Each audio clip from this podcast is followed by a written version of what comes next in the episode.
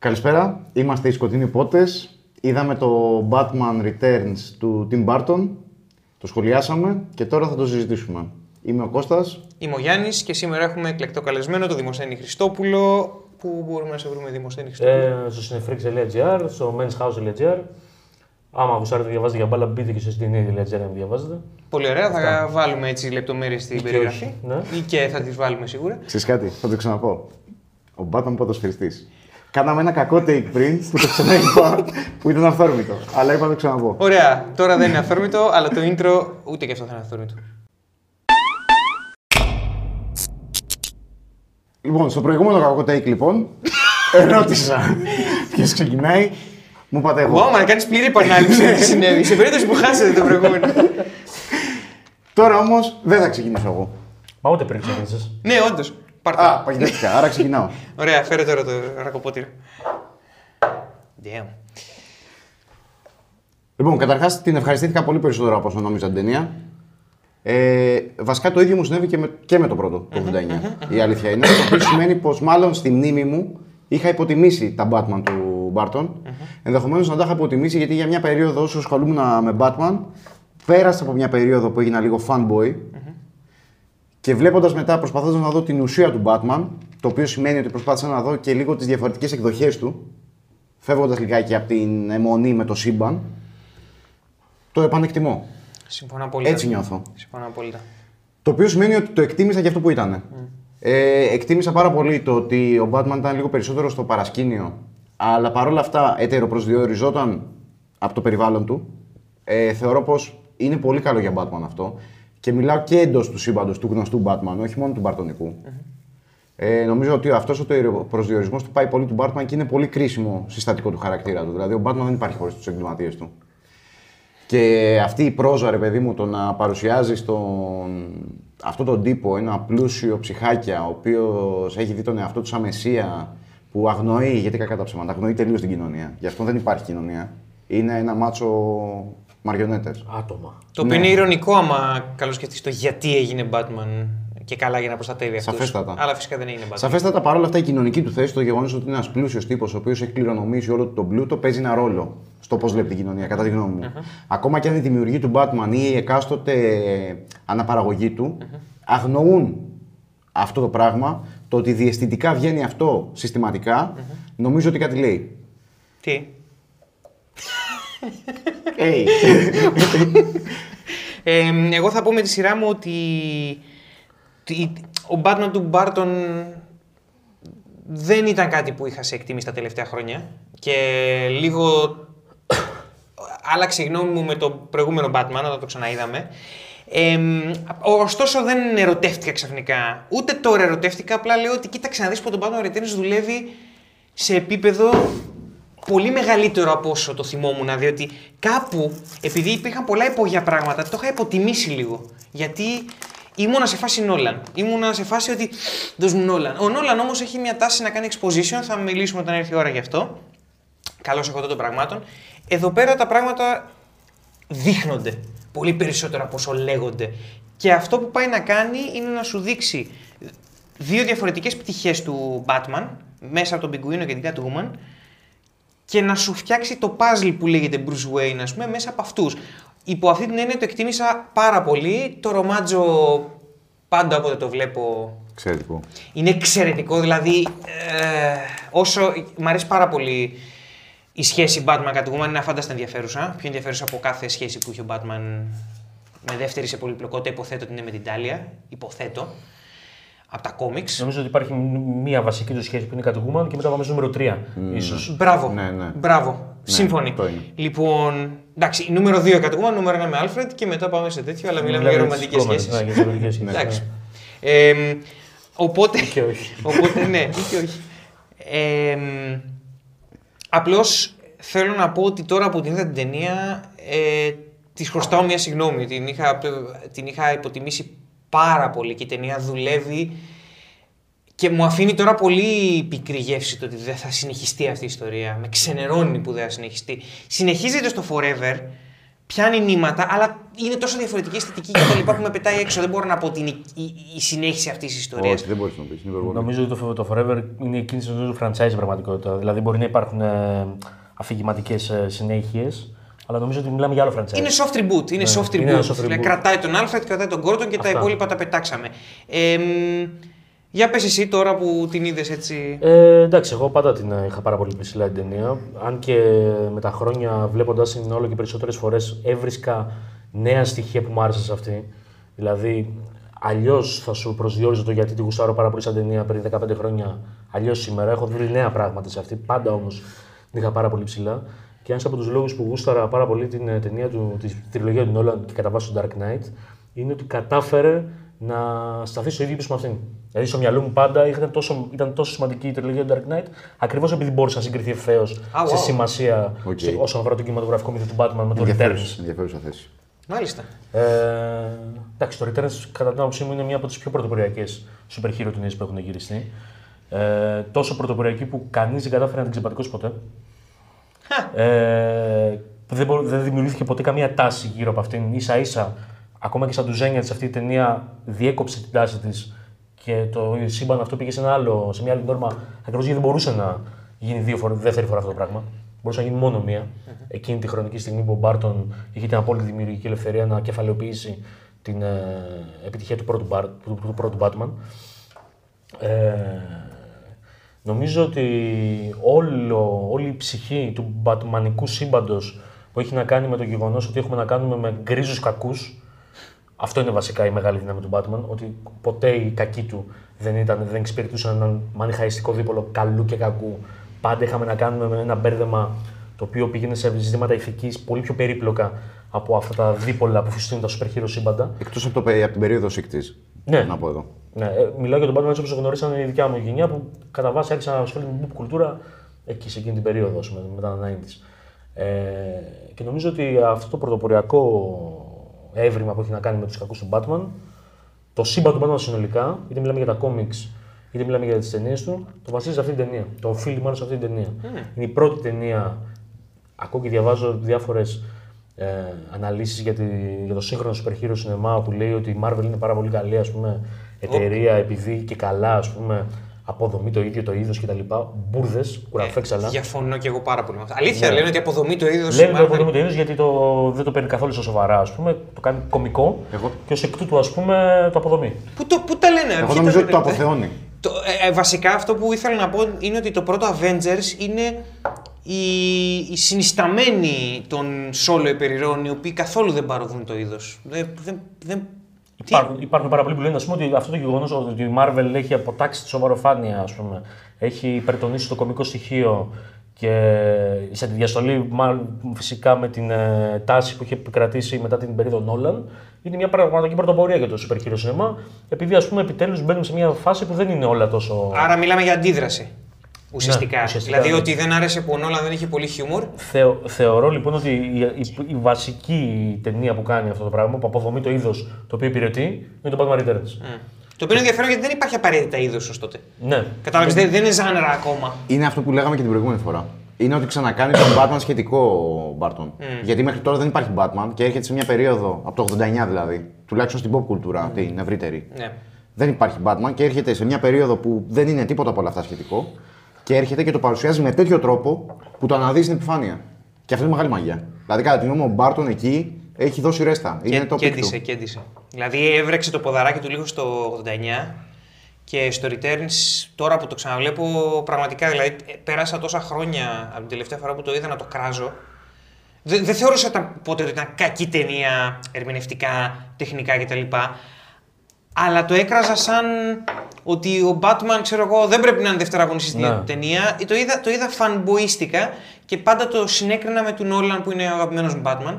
Εμ, και το αδίκησα πάρα πολύ. Δηλαδή, εδώ κάνει κάτι όντως πάρα πολύ σημαντικό. Δεν ξέρω αν το έχω τόσο περιπολού όσο εσύ, αλλά αυτό δεν λέει πολύ γιατί εσύ το έχεις φτάσει στο Θεό. Οπότε, εγώ μπορεί να πω ότι γουστάρω πάρα πολύ. Δηλαδή, ήταν ψηλοαποκάλυψη σήμερα η ταινία. Και μου ανανέωσε και τον έρωτα με την Μίσελ Φάιφερ. Καλά, ναι, για. Τι άλλο να πούμε. Ε, Για τους Κασκαντέρ. Α, θα συναντιάσουμε τώρα τους Κασκαντέρ. Όχι, δεν είναι να σχέσουμε τώρα τους Κασταντερή, γιατί πιάνουμε ένα θέμα το οποίο δεν είναι απαραίτητα σχετικό με το. Ναι, δεν είναι απαραίτητα σχετικό, όντως. Ναι, νομίζω ότι γενικά όταν θα γραφτούν τα μεγάλα βιβλία ας πούμε, της, ε, της ιστορίας του Batman στον κινηματογράφο, θα, ένα πάρα πολύ μεγάλο κομμάτι αυτών των βιβλίων θα πρέπει να αναφέρεται στον Νόλαν που κατάφερε να ε, γιώσει τον Batman μέσα στο ρεαλισμό του και αντίστοιχα μεγάλος όγκος πρέπει να δοθεί στον Tim Burton γιατί ακριβώς κατάφερε να γιώσει τον Batman στην παραμυθένια εκδοχή του. Είναι δύο διαφορετικές ε, προσεγγίσεις του Batman κατά την άποψή μου πάρα πολύ σημαντικές και οι δύο για τον χαρακτήρα. Συμφωνώ. Ε, η μία δεν θα δουλεύει χωρίς την άλλη, στο δικό μου το μυαλό. στο Πιστεύεις δικό μου το ότι. μυαλό. Καλά, άμα το πάρεις ότι πώς ήρθε, πώς ήρθαν τα γεγονότα για να καταλήξουμε από τον Μπάρτον στο Σουμάχερ στον Νόλαν, υποθέτω πως ναι. Γιατί αν το πάμε αντιδραστικά στο πώς λειτουργούν τα στούντιο, Ναι. αυτή η ταινία έδειξε λίγο και το πραγματικό πρόσωπο των στούντιο για άλλη μια φορά, βέβαια, δεν είναι η πρώτη φορά. Ε, μην ξεχνάμε ότι όταν ο Ντόνερ έκανε επιτυχώς το Superman the Movie το 78, τον απέλησαν. Και πήραν τον Λέστερ, τον βοηθό του, και του είπαν: OK, ξαναγύρει να το δει, γιατί το ένα και το δύο γυριζόντουσαν μαζί. Α, ναι. Και τον απέλησαν και για να πάρει ο Λέστερ credit ότι εγώ το έχω κάνει, έπρεπε να γυρίσει πάνω από το 75%. Οπότε έβαλε μέσα σάπλοτ με ideas. Και τέλος πάντων δεν έχει σημασία αυτό. Έχει σημασία ότι παίξαν πουστιά σε- στον άνθρωπο που τους έφερε φράγκα. ναι. Και, και καλλιτεχνικό, ένα καλλιτεχνικά άξιο αποτέλεσμα. Το ίδιο έγινε και με τον Μπάρτον εδώ. Διότι ο Μπάρτον είχε έτοιμο Batman 3. Ο, Batman, ο Μπάρτον ήθελε το τρίτο Batman. Με τον ε, Robin Williams σαν ε, Riddler Σαν Ρίτλερ. ε, και τον ε, Λάντο Καλρίσιαν σαν. τον Billy D. Williams τέλος πάντων σαν ε, Two-Face. Σαν το Face. Αυτό ε, πάλι θα ήταν. Δηλαδή, ο σκελετός του τι θα ήταν το, φ- το Batman 3 ήταν το, φ- έγινε το Forever, αλλά Ναι. δυστυχώς έγινε με πολύ διαφορετικό τρόπο. Ε, αλλά ε, τώρα θα πω δυστυχώς, ίσως να μπω λίγο σε. να μου βγει λίγη πικρίλα με το Forever, ενώ εκτιμώ πολλά πράγματα στο Forever. Διότι το βλέπω σαν συνέχεια τώρα του Returns πάλι και το Returns που, που έπαθα αποκάλυψη που, όταν το είδαμε, μια μικρή έτσι επιφύτηση. Λέω ότι ρε πώς τι μου άξιζε να φινάλε σε αυτή την ιστορία. Άξιζε κάτι διαφορετικό σαν κατάληξη. Κοίτα, εγώ μπορώ να το δω ξεχωριστά το Forever. Νομι... Δηλαδή θα το, θα το ξαναζητήσουμε όταν το δούμε όντως. Ιστορικά το λέω τώρα εγώ έτσι. Ναι, Καταλαβαίνεις. το καταλαβαίνω να το λέω Οκ. ιστορικά. Απλά επειδή το ιστορικό διαπλέκεται λιγάκι με το πώς αλληλεπιδράσει με την universe. ταινία. Ε, εγώ πάντα το μυαλό μου, στο μυαλό μου το Forever το είχα σαν Batman 3. Για κάποιο λόγο. Πάντα Ναι. το έλεγα Batman 3.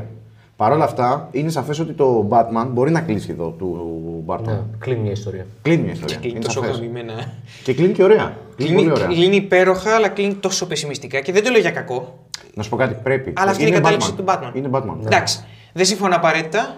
Ε, με την έννοια ότι φυσικά όταν κλείνει πεσημιστικά δουλεύει. Αλλά εγώ δεν πιστεύω ότι πρέπει να κλείσει πεσημιστικά για να δουλέψει. Και ζωντανό παράδειγμα Συμφωνώ. υπέρ αυτού που λέω για, αυτό, για τη δική μου οπτική είναι το Dark Knight Rises. Spoiler, παιδιά. Τώρα πιστεύουμε ότι κάποια πράγματα Batman τα έχετε δει, έτσι. Φυσικά Εντάξει, θα γράφουμε και Το spoilers. Dark στους Knight τίτλους. Rises θα το συζητήσουμε όταν έρθει η ώρα. Ε, Ξέρω, ξέρω. ξέρω. Η άποψή μου είναι αρνητική γενικά. Ξέρω, ξέρω. Και για το πώς κλείνει και για την πορεία του και όλα. Και σαν Batman και πολιτικά. Και, το ναι, ξέρω. και πολιτικά όλα. Καλά, πολλά. πολιτικά δεν το συζητάμε τώρα, είναι άθλιο το Είναι, Batman. αλλά ας το μην- Dark Knight ας το Rises. συζητήσουμε Αλλά ναι, όταν έρθει η whatever. ώρα. Ε, ε, να συμπληρώσω ότι όταν ας πούμε προέκυψε όλη αυτή η αδυναμία διαχείρισης στο στούντιο να πουλήσουν προϊόντα αναφορικά με τον Batman Returns. Γιατί κατά βάση ο Batman είναι ένας παιδικός χαρακτήρας. Ή, εν πάση περιπτώσει, αυτό είναι σε μυαλά των ε, μεγάλων κεφαλιών των στούντιο. ας Ακόμα πούμε. και σήμερα. Ακόμα και σήμερα. Ε, και πάρθηκε η απόφαση ότι πρέπει να πάει σε μια άλλη εκδοχή ας πούμε, η κατάσταση. Δηλαδή το Batman 3, το Forever, ας πούμε, να είναι κάτι άλλο. Το πρώτο πράγμα που είπε η παραγωγή ήταν ότι ωραία, μάγκες ξεμπερδεύουμε με τον Barton. Με τον Barton δεν πάμε σε άλλη, σε άλλη τέτοια, σε άλλη ε, πώς το λένε, λογική. Ναι. Ε, ο Μάικλ Κίτον, ο οποίος ήταν ε, κολλητός του Μπάρτον εκείνη την περίοδο και από κοινού έχτισαν αυτό το όραμα, είχε πει ότι εντάξει, εγώ μένω, γιατί ωραία, να το πάμε σε μια άλλη εκδοχή, καλό είναι, δεν χρειάζεται να συνεχίσουμε το ίδιο πράγμα, ε, να δούμε πώς θα το πάμε. Και μάλιστα είχε κάνει τότε μια πρόταση ο Μάικλ Κίτον, το οποίο, η οποία ήταν, προσωμίαζε πάρα πολύ στο Batman Begins, ότι πάμε τώρα να κάνουμε ένα prequel, να παίζω εγώ πάλι, ε, και να δούμε πώς ξεκινάει ο Batman, να, να χτίσουμε τον χαρακτήρα του Batman. Δηλαδή, αφού ασχοληθήκαμε με τους κακούς του, τώρα ασχοληθούμε με τον Batman. Και να κάνουμε ένα prequel για το πώς έγινε αυτός ο καταστροφμένο τύπος που είδαμε στα δύο πρώτα. Κάπου εκεί οι παραγωγοί κατάλαβαν ότι ούτε με τον Michael Keaton πάει σε ουσιαστικά άλλη τροπή το πράγμα. Γιατί αυτό που ήθελε ο Keaton ήταν μια ανανέωση του υπάρχοντος franchise. Στην ίδια... αυτό δεν το ήθελαν. Και αυτό δεν το ήθελαν. Κοίταξε, υπήρξαν συναντήσεις πάντως, sorry που σε διακόπτω, αλλά υπήρξαν συναντήσεις με τον Σουμάχερ. Ο Κίτον συναντήθηκε με τον Σουμάχερ και δεν, δεν έκατσαν και τα οράματα ούτω ή άλλως. Δηλαδή ήταν κοινός ο χωρισμό, ας πούμε. Δεν. Δεν. Δηλαδή φτιάχτηκε κοστούμι για τον Κίτον. Κανονικά για το Forever. Απλά δεν. Εγώ πάντως θα έβλεπα ένα Batman Begins Με τον Κίτον. του Keaton. Κοίτα, Θα το ήθελα. κοίτα, είμαστε πέντε χρόνια, ε, έχουμε αργήσει πέντε χρόνια να πάρουμε το Dark Knight Returns του Keaton. Έχουμε αργήσει πέντε χρόνια. Αλλά ακόμα μπορεί να το. Όχι, έχουμε αργήσει 11 χρόνια. Μπορεί να το κάνει. Ακόμα και τώρα εγώ θα το βλέπα.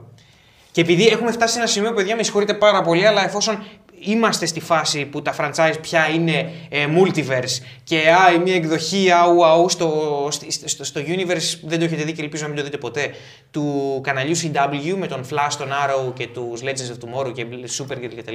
Κάπου εμφανίζεται τώρα ο Batman κάτι τέτοιο. Η, Σου- ναι, είναι η, Bad, η Batwoman, η, Κα- η Kathy Kane που είναι η πρώτη ομοφιλόφιλη Batwoman και μπλα μπλα.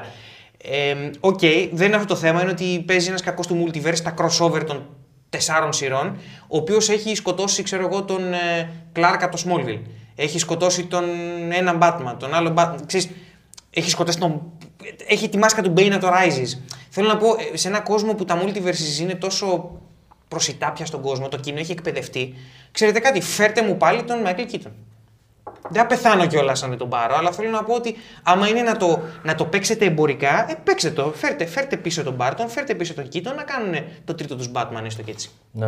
δεν προτιμώ ξέρω, αυτό Δεν, από- ξέρω αν τον Μπάρτον είναι πλέον ο ίδιος Μπάρτον που ήταν και τότε βέβαια. Σε καμία που ήταν περίπτωση. Δεν είναι, ο δεν ίδιος. είναι. Όχι, δεν είναι. Δηλαδή τότε μι- μιλάμε για μια περίοδο που ο Μπάρτον είναι ο Τερ με όλη την. ε, Ναι.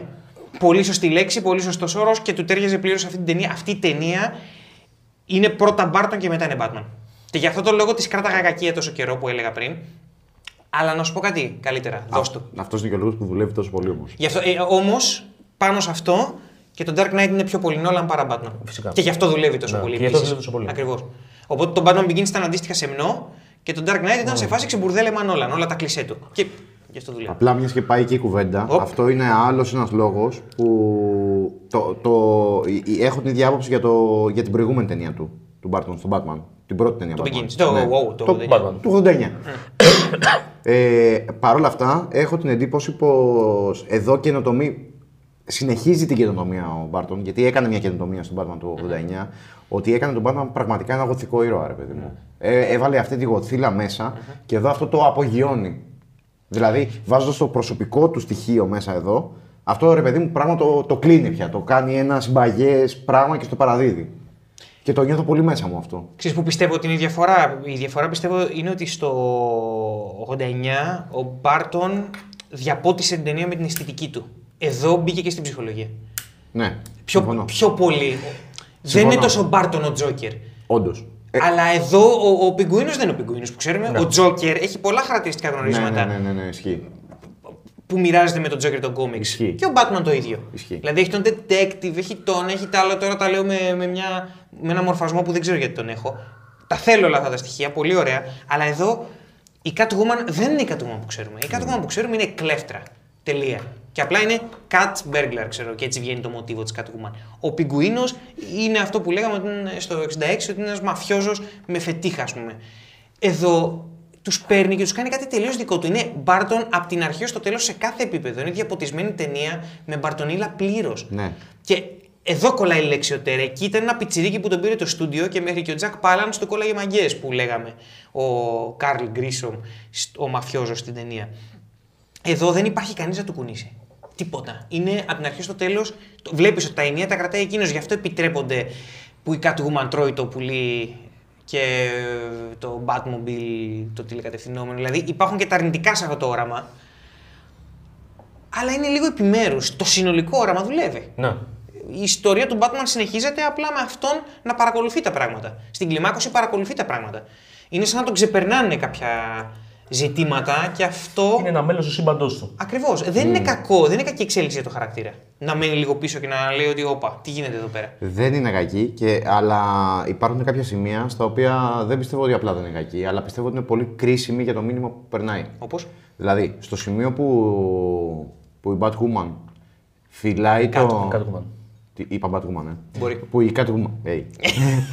στο σημείο που η Catwoman φυλάει τον τύπο με το, με το taser, που εκεί ο Batman που έχει πλέον βγάλει.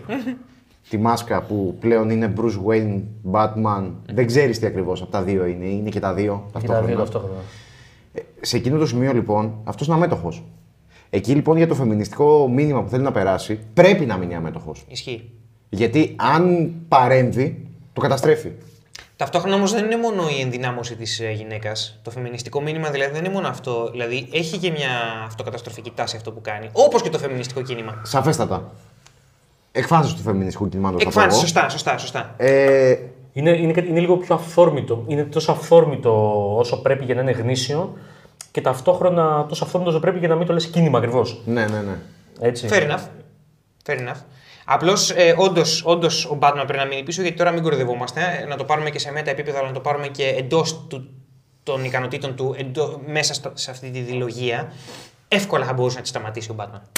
Ευκολάκι θα μπορούσε να τη σταματήσει. Με ένα grappling Δεν gun το θα μπορούσε συζητάμε. να μπει μέσα, να της κάνει μια λαβή, τελείωσε. Αλλά δεν το έκανε. ναι. Δηλαδή από τη στιγμή που φάγε την νυχιά, εγώ το μεταφράζω ότι φρίκαρε τόσο πολύ που παρέλυσε. Δεν είναι ότι η επίτηδες έμεινε στην απέξω. Όχι, δεν έμεινε επίτηδες. Αυτό. Ε, δεν έμεινε στην απέξω διότι άστη να κάνει τη δουλειά της. Γιατί καταρχάς, να το πούμε και αυτό. δυ- Δύο ατάκες πριν της είπε ότι. Πέντε ατάκες πριν της είπε ότι ο νόμος θα έπρεπε να ισχύει και για σένα και για μένα. Και είμαι σε φάση. Δηλαδή είναι λίγο misguided τον Batman εδώ πέρα. Όχι, ο Batman είναι τόσο ψυχάκιας όσο είναι. Όχι, αυτό λέω. Δηλαδή, ότι το- σε, το λέει σε αυτό- σχέση με την Catwoman. Η Catwoman Ναι. είναι πιο ρεαλιστική εδώ πέρα. Ότι... Ακόμα και αυτό πάντως είναι ζήτημα του το πώ έχει χτίσει την ιστορία ο Μπάρτον, ο οποίος δεν έχει χτίσει μια ιστορία που είναι ρε παιδί μου bigger than life. Είναι μια ιστορία χαρακτήρων. Δηλαδή δεν είναι διακυβεύεται εδώ πέρα και το τέλος του κόσμου, ώστε να πάει ντε και καλά ο Batman να τη σταματήσει. Διακυβεύεται μια προσωπική απελευθέρωση στην πραγματικότητα. Ισχύει. Την οποία την κατανοεί εκείνη τη στιγμή ο Batman και αυτό πρέπει να κάνει, να μείνει πίσω. Ναι, ισχύει. ισχύει.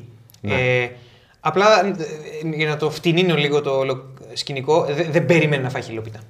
σε εκείνο το σημείο. Γιατί είχε. το Τώρα, φτηνίνεις καθόλου. και για να το ακριβίνω λίγο πάλι, εμ, την είχε την Catwoman. Την είχε σίγουρη.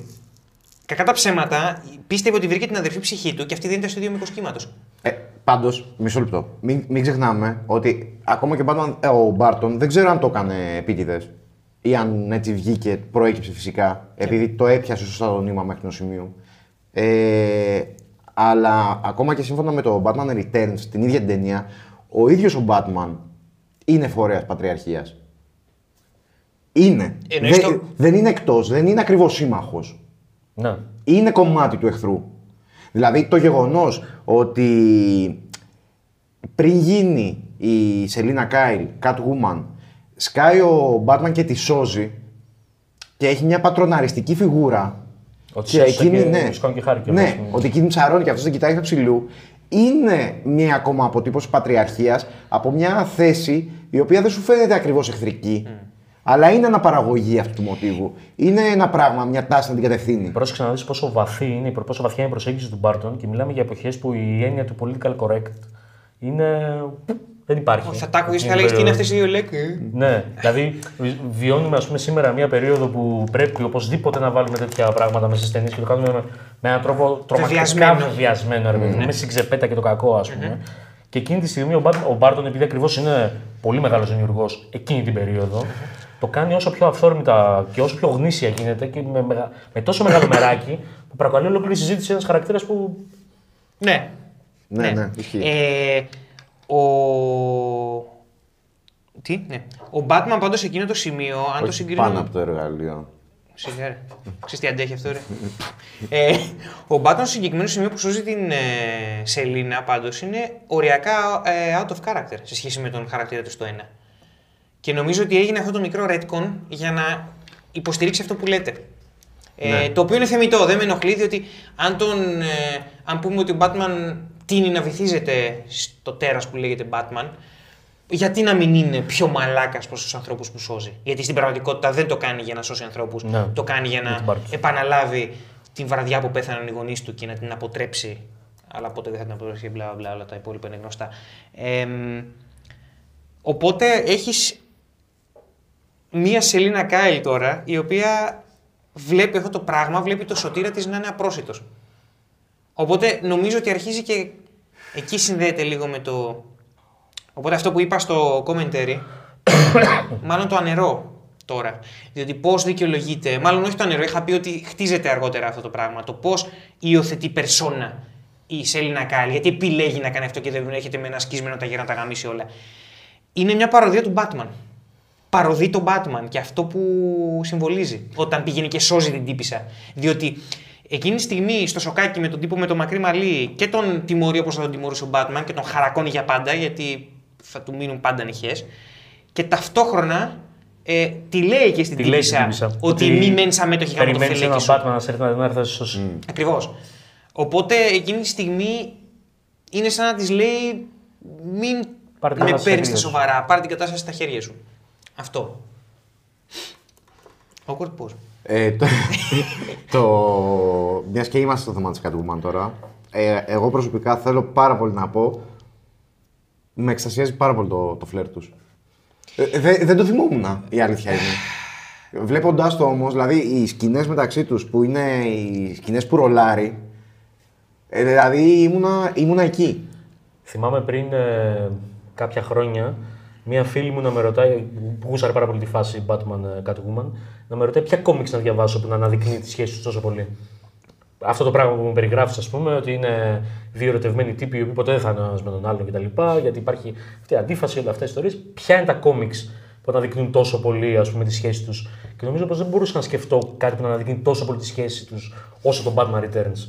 Νομίζω ότι το χτίζει τόσο καλά όσο δεν κατάφερε καμία άλλη πτυχή της μυθολογίας του Batman να το χτίσει αυτό. Συμφωνώ, είναι η επιτομή τους. Και εγώ νομίζω. Είναι η επιτομή τους. Και νομίζω ότι μεγάλο ρόλο σε αυτό παίζει ότι και οι ηθοποιοί. Όχι, δεν είναι τόσο το γράψιμο. Αυτό είναι. α, Δηλαδή, ναι, οι βάσεις υπάρχουν εκεί πέρα, το βάθος υπάρχει σαφέστατα, αλλά τους έχουν βοηθήσει τόσο πολύ οι ηθοποιοί που δεν λέγεται. Ξέρεις κάτι, είναι και το γράψιμο, ρε, εσύ, γιατί Είναι. το γράψιμο το ίδιο δεν έχει πράγματα να εκδηλώνουν ο ένας τον άλλον, προφανή πράγματα.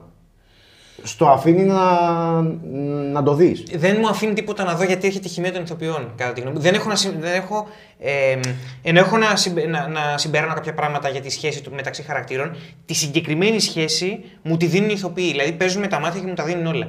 Σύμφωνοι. Γι' αυτό λέω ότι δεν, δεν έχω να Δεν, δεν είναι ρήτο ένα το άλλο πάντως. Ναι. όχι, όχι, καθόλου δεν το αναιρεί. Λέω ότι έρχεται, έρχεται ένα βασικό σενάριο, μάλλον μια βασικά γραμμένη σχέση εκεί πέρα. Εμ, και δεν λέω by the numbers ότι είναι διαδικαστική, αλλά βασική. Άρα σε high concept υπάρχει. Αλλά δεν, το μεγαλείο για το οποίο συζητάμε τώρα έρχονται και το επισφραγίζουν οι ηθοποιοί. Αυτό λέω. Σύμφωνοι. Αυτό δεν, δεν λέω ότι αναιρεί το ένα το άλλο. Απλά ξέρεις γιατί το λέω, γιατί συνδέω ό- όλα, όλη αυτή την αντιληψη και λέω ότι το γεγονός ότι το σενάριο, το φλερτ μεταξύ τους είναι βασικά γραμμένο. Ναι. Βασίζεται και, άμα το δεις, είναι μετρημένε και σκηνές. Ναι, ναι. Είναι, είναι όντως βασικά γραμμένο. Αλλά σε συνδυασμό με το ότι όντως ήθελε να περάσει ότι υπάρχει ένα, μια τόσο μεγάλη έλξη και με το γεγονός ότι αυτό όντως αποδίδεται, είναι σαν να έχει γραφτεί το ίδιο το σενάριο τόσο απλά επειδή ήξεραν ότι θα έχουν ηθοποιούς που θα το αποδώσουν έτσι. Ναι. Ναι, φυσικά. Και αυτό είναι και το μεγαλείο του σινεμά με το δούμε. Δηλαδή το σινεμά δεν πρέπει, πρέπει να σου δείχνει τα πράγματα, δεν πρέπει να σε εξηγεί. Καλά, σαφώς. Ισχύει. Έτσι. Είμαι full Το- με αυτό. Το, το γεγονός ότι φτάνει σε ένα σημείο που κάποια στιγμή ο Batman κάνει ένα έτσι και σκίζει τη μάσκα του και βλέπουμε τον Batman να βγάζει τη μάσκα του μπροστά σε κάποιον. Το οποίο εγώ σε αυτά που είχα δει την ταινία ήταν τρομακτικό σοκ. Μαλάκα, λέω τι έγινε εδώ πέρα. Εδώ μιλάμε για υπέρβαση του χαρακτήρα, δεν το έλεγα αυτά τα λόγια σε αυτά μου. Αλλά μιλάμε τώρα για πραγματική Μην υπέρβαση. φαντάζεσαι. Μαμά, αυτή είναι η υπέρβαση του χαρακτήρα. Boy genius. ε, να σου πω κάτι, η υπέρβαση είναι και σε δεύτερο επίπεδο, φίλε. Διότι δεν είναι ότι ξεπερνάει τα δικά του κόμπλεξ ε, του να αφήσει ανθρώπους να μπουν στη ζωή του και βγάζει τη μάσκα στη σελίνα. Είναι ότι είναι ο Max Rek εκεί πέρα. Η επιτομή του κακού. Ναι, ναι, ναι. Και είναι σε φάση, ξέρεις κάτι, να πάει να γαμηθεί το σκουπί. Τα αρχίδια Είπε, μου. shut up, Ναι, you're ναι. going to jail. Δηλαδή, ξέρει ότι ένας τύπος θα ξέρει το μυστικό του και εκείνη τη στιγμή θεωρεί πιο σημαντικό να πείσει τη σελίνα δείχνοντας ποιος είναι. Εμένα αυτό μου με σόκαρε πραγματικά. Ότι το ρίσκαρε τόσο πολύ. Γιατί ο άλλος ξέρεις ότι θα το χρησιμοποιούσε εναντίον του και θα τον γαμούσε κιόλας. Θα κέρδιζε ο Μαξ Σρεκ αν δεν τον σκότωνε η Αλλά Σελίνα. ο τύπος είναι πραγματικά ερωτευμένος. Είναι... Όχι, είναι αγάπη. Έχει δοθεί. Δεν είναι έρωτας απλά, είναι αγάπη. Η έρωτας ήταν στο τζάκι. Εκεί είναι αγάπη πια. Την αγαπάει. Ναι. Και λέω πω πω μαλάκα, τι στον πούτσο. Και γι' αυτό θέλω να δω νούμερο 3. Εγώ όλοι. Θέλω να πω, κοίτα, ε, ακούστε, η πραγματικότητα των, γε- του- του κόσμου είναι η εξής. Ο Μάικλ Κίτον έχει γεράσει εξωπρεπώς. Η Μισελ Φάιφερ είναι ακόμα μουνάρα. Απλά λέω, Καλά είναι δυναμή της ακόμα. Just όντως. saying. Ναι. Και ρε τι ρε τίτλοι. ναι, αλλά πρέπει να επαναληφθεί. ναι, α- απλά λέω. Απλά λέω. Τουρουρουρουρουρουρου. Οκ. Λοιπόν, ε, πάντως, ε, συμφωνώ, έχουν υπάρξει κόμιξ που έχουν προσεγγίσει αυτή τη σχέση, αλλά υπάρχει ένα πρόβλημα. Πάντα. Ακόμα και τα εξαιρετικά κόμιξ είναι ongoing. Οπότε κάποια στιγμή θα σκατωθεί το πράγμα Ναι, ναι, στατιστικά. Ναι, ναι, ναι.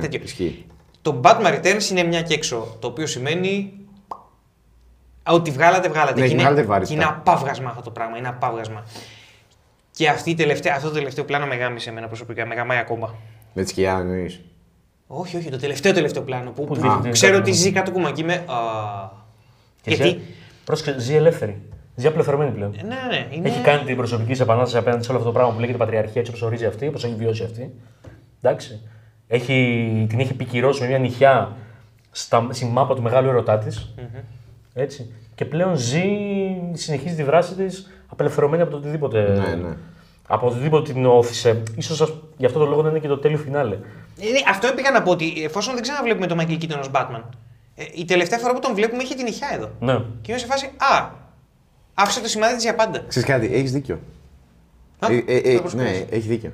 Ναι, Έχει έχει δίκιο. δίκιο. Σαφέστατα έχει δίκιο. Ναι, συμφωνώ. Γι' αυτό είμαι εδώ για να λέω αλήθειες.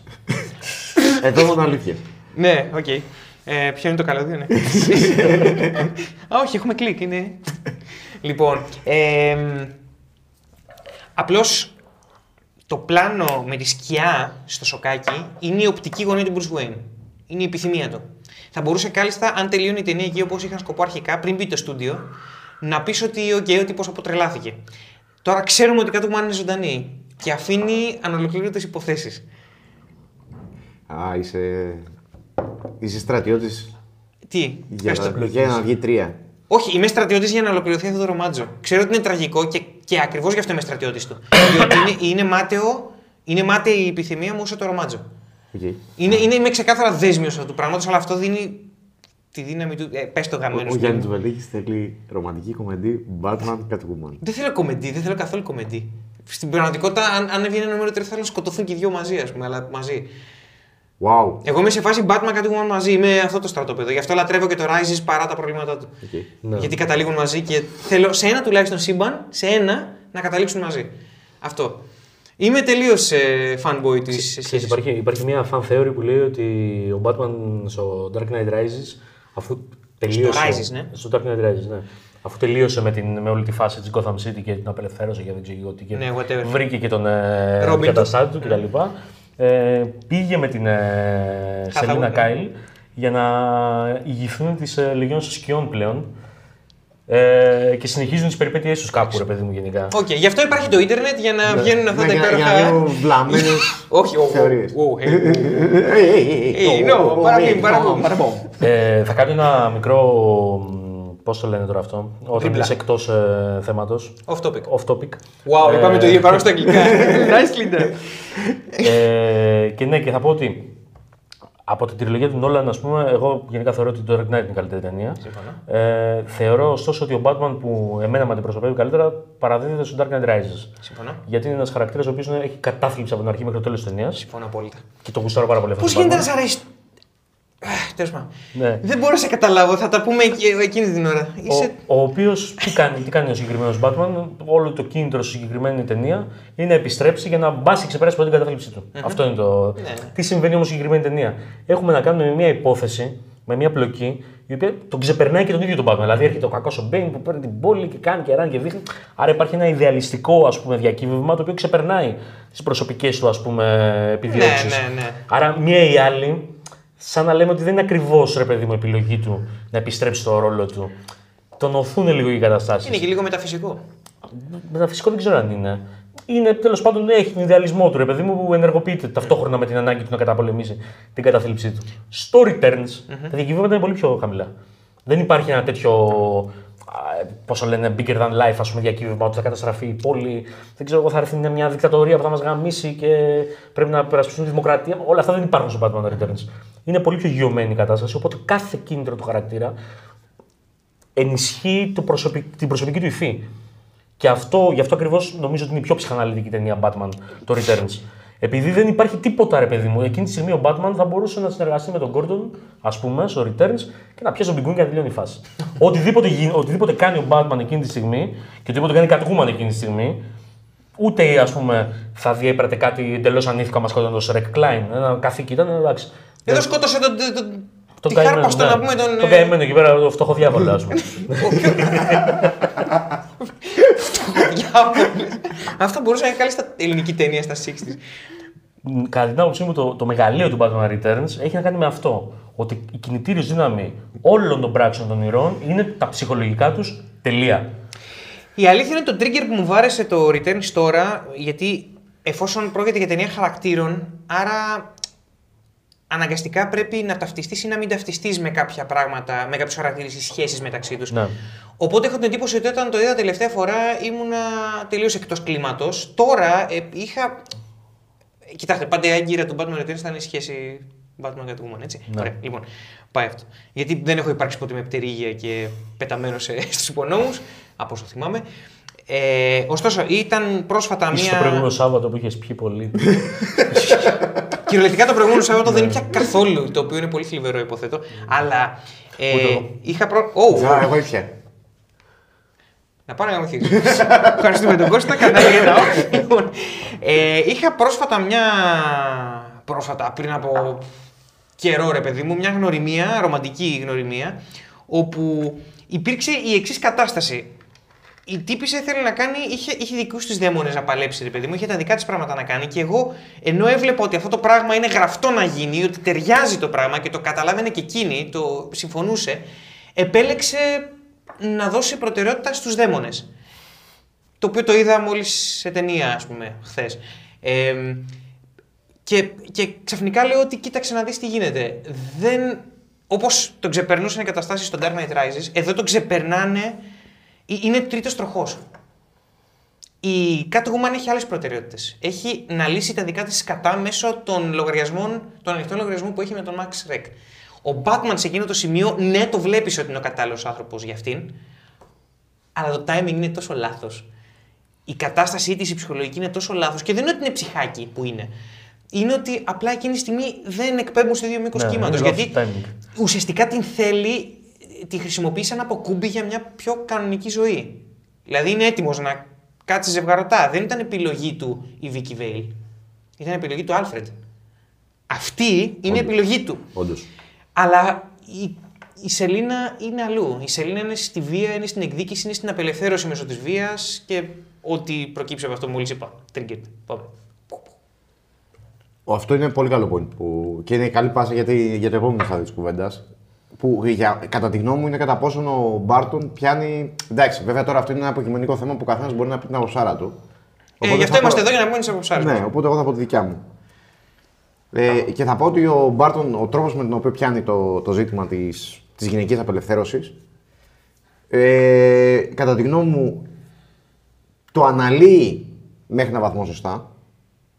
Δεν μπορεί να το αναλύσεις τελείως σωστά, γιατί πρέπει να κάνεις ολόκληρη ανάλυση από πίσω, από πού ξεκινάει η πατριαρχία και τι σημαίνει αυτό, αν είναι μια μεταφυσική τάση του ανθρώπου που για μένα δεν είναι, ή αν προκύπτει από κάτι άλλο, που για μένα προκύπτει. Ε, κατά τη γνώμη μου, λοιπόν, στο βαθμό που μπορεί να το πιάσει, το πιάνει σωστά και το δείχνει. Μια μικρή παρένθεση. Το πιάνει τόσο σωστά όσο να μην το. Ε, πώς να το πω. Για παράδειγμα, η έννοια της πατριαρχίας είναι πάρα πολύ άμεσα συνδεδεμένη και με την έννοια της οικογένειας γενικά. Σαφώς. Μας πετάει πραγματάκια ότι αυτή η τύπισσα η Σελίνα Κάιλ έχει θεματάκι με τη μάνα της, ας πούμε. Υπάρχει μια μαμά που της, ε, την, την, την γνωρίζουμε μόνο μέσα από τα ηχογραφημένα μηνύματα Σωστά. του. Το κλεισέ της μάνας που Το θέλει να κλισέ της παντρευτεί μάνας, κόρη. ναι. Ή ο πιγκουίνος που θέλει οικογένεια. Ναι, ή ο Με την πιγκουίνος θέλει Catwoman οικογένεια. συγκεκριμένα, βασικά εκεί είναι το δεύτερο λεπτό. Εκεί θέλει, την, ε, θέλει μια πυρηνική κατάσταση ο Σωστά. άνθρωπος. Και Θέλει- πώ τη θέλει κιόλας, πώς τη θέλει, ότι εγώ είμαι τελείως κουρασμένος από τη δουλειά Και και, σε άρεσε έρχομαι να και ξαπλώ έχεις και σου βρει παντόφλες. παντόφλε. Δηλαδή είναι ξεδιάντροπο με την καλή έννοια. Όλα αυτά και αυτό που λες που είναι, κατά τη γνώμη μου, τουλάχιστον για αυτό που θέλω να πω, είναι καλή προσθήκη αυτό. Ε, το πιάνει σωστά. Έχω την εντύπωση πως ο Μπάρτον δεν ξέρει ότι το πιάνει τόσο σωστά. Θα το Για δώσουμε από εδώ. Έχω αυτή την εντύπωση. Και είναι λίγο διαισθητικά, Το, ίσως. ναι, και εγώ αυτό νομίζω. Ίσως Αλλά- είναι και ripple effect, αλλά. Μπορεί, αλλά το γεγονός ότι σου δείχνει τα ηχογραφημένα μηνύματα, δηλαδή τη σύνδεση με την οικογένεια, το πώς μια γυναίκα νιώθει καταπιεσμένη, το γεγονός ότι το αφεντικό της, δηλαδή δεν είναι ένα τυχαίο τύπος, είναι το αφεντικό της. Δηλαδή, με έναν τρόπο, εμένα μου, με κάνει να νιώθω ότι σου εισάγει λιγάκι την έννοια της ιδιοκτησίας στο κομμάτι της πατριαρχίας, όλο αυτό. Το γεγονός λοιπόν ότι συνδέει λιγάκι το γεγονός ότι έχεις μια Σελίνα Κάιλ η οποία είναι καταπιεσμένη από την οικογένειά της και είναι καταπιεσμένη από το αφεντικό της, όλο αυτό μου δηλώνει ότι ναι, μεν δεν το πιάνει πρωτογενώς από τον πυρήνα του όπως εγώ το νιώθω, αλλά διαισθητικά και μόνο ξέρει ποια σημεία πρέπει να ακουμπήσει. Εντάξει, ε, μην ξεχνάμε πάντα, ε, ποτέ ότι υπάρχει μια πλοκή που πρέπει να ειπωθεί. Εννοείται. Και γι' αυτό το λόγο λέω ότι δεν είμαι σίγουρος, δεν το ξέρω βέβαια, δεν είμαι σίγουρος αν ξέρει γιατί το κάνει. Αλλά έστω ενστικτοδό επειδή είναι μια. Όντως είναι μια πυρηνικά φεμινιστική ταινία. Δε, δεν είναι δίθεν φεμινιστική. Όχι, όχι, όχι. Είναι πυρηνικά. Και επειδή είναι πυρηνικά, ε, πιάνει τα σωστά ζητήματα. Δεν τα πάει μέχρι τέλους, αλλά δεν το περίμενα να τα πάει μέχρι τέλους. Ε, και δεν είναι μόνο αυτό. Είναι και άλλα πράγματα. Είναι το γεγονός ότι βλέπει μια, μια φιγούρα η οποία στην αρχή φαίνεται σαν πατρική φιγούρα του Batman που παρουσιάζεται μπροστά της, που είναι ημιπατροναριστική, που εν μέρη δεν μπορώ να αποσυνδέσω τελείως το γεγονός ότι βλέπει τον Batman μπροστά της, ο Batman τη σώζει και μετά από λίγο η ίδια ντύνεται με μια στολή. Με έναν τρόπο δηλαδή η ίδια ανθρωποιείται. Το οποίο είναι μια αναπαραγωγή του ίδιου μοτίβου. Δηλαδή αυτό δεν είναι ποτέ λύση. Το να πεις ότι η λύση στην καταπίεση των γυναικών είναι οι γυναίκες να γίνουν άντρες. Και μια ανωτελεία σε αυτό, γιατί είναι, το... είναι ακριβώς αυτό που λες, συγγνώμη. Εκεί που ε, τη μαζεύει στο, στο περβάζι, αυτή βάζει χέρι. Οπότε αυτή ανθρωποιείται και ο Batman έρχεται λίγο να τη συναντήσει και στο χορό, στο μπάλ μασκέ, ο Batman είναι η γυναίκα. Ναι, με στερεοτυπικούς όρους, ναι. Μιλάω τελείως στερεοτυπικά, γιατί εντάξει, σε σημεία είναι στερεοτυπικά τα πράγματα και πρέπει να είναι στερεοτυπικά για να πεις ένα παραμύθι. πρέπει να σαφώς. μιλήσεις με αρχέτυπα. Ας πούμε. Το οποίο είναι διαφορετικό από τον τρόπο που ο Batman είναι γυναίκα στο Batman Forever. Διότι εκεί υπάρχει μια Εκεί άλλη. είναι άλλο πράγμα. Είναι Είναι άλλο άλλο πράγμα, πράγμα. ακριβώς. Εκεί είναι άλλο πράγμα. Αλλά ναι. Ε, οπότε πολύ ενδιαφέρον αυτό που λες. Συνέχισε. Συγγνώμη. Ε, τώρα η, η διαφωνία μου αυτό, που βασικά δεν είναι ακριβώς διαφωνία, γιατί δεν είμαι σίγουρος αν αυτό το πράγμα το λαμβάνω σαν θεατής, σαν προτροπή του Μπάρτον ή σαν μια αφήγηση μιας πραγματικότητας. Ότι η βία, ρε παιδί μου, σε μια κοινωνική ομάδα η οποία καταπιέζεται θα αναπαράξει βία, όπως κάνει η Catwoman. Δηλαδή η Catwoman αντροποιούμενη, αυτό που κάνει είναι ότι αναπαράγει τη βία που δέχεται η ίδια. Είναι τέτοια σκατά. Και εκεί που εγώ έρχομαι σε λίγο αμηχανία είναι επειδή έχω μια γνώμη πάνω στο θεμα Λέω, οκ, δεν είμαι σίγουρος αν ο Μπάρτον εδώ πέρα προσπαθεί να σου πει πώς θα έρθει η απελευθέρωση ή αν προσπαθεί να σου πει πώς ένα πρόβλημα αναπαράγει τον εαυτό του. Ε, εκεί λιγάκι με φέρνει σε αμηχανία, αλλά εκεί το παραδέχομαι κιόλας. Να σου πω κάτι όμως, εκεί είναι το φινάλε. Έρχεται το φινάλε να σου δώσει τη λύση και την απάντηση, διότι μαλάκα στο φινάλε αυτοκαταστρέφεται. Η Catwoman. Catwoman. Αυτοκαταστρέφεται. Δεν σου λέω ότι αυτοκτονεί, αλλά αυτοκαταστρέφεται. Η προοπτική του Δημοσθένη όμως ε, λέει ότι στο τέλος πλέον παρουσιάζεται απελευθερωμένη. Απελευθερωμένη και από τον ίδιο τον Batman. Ναι, ε, εντάξει, οκ, κάνω λίγο meta τώρα, διότι εγώ δεν δέχομαι το φινάλε που είδαμε. Οκ. Θεωρείς ότι είναι μη το, το, το φινάλε του Batman Returns; Το κάνει ημιτελές διότι ήταν ήδη τελειωμένο και το ότι το βάλα. ε, Δυστυχώς μιλάω έχοντας τη γνώση ότι.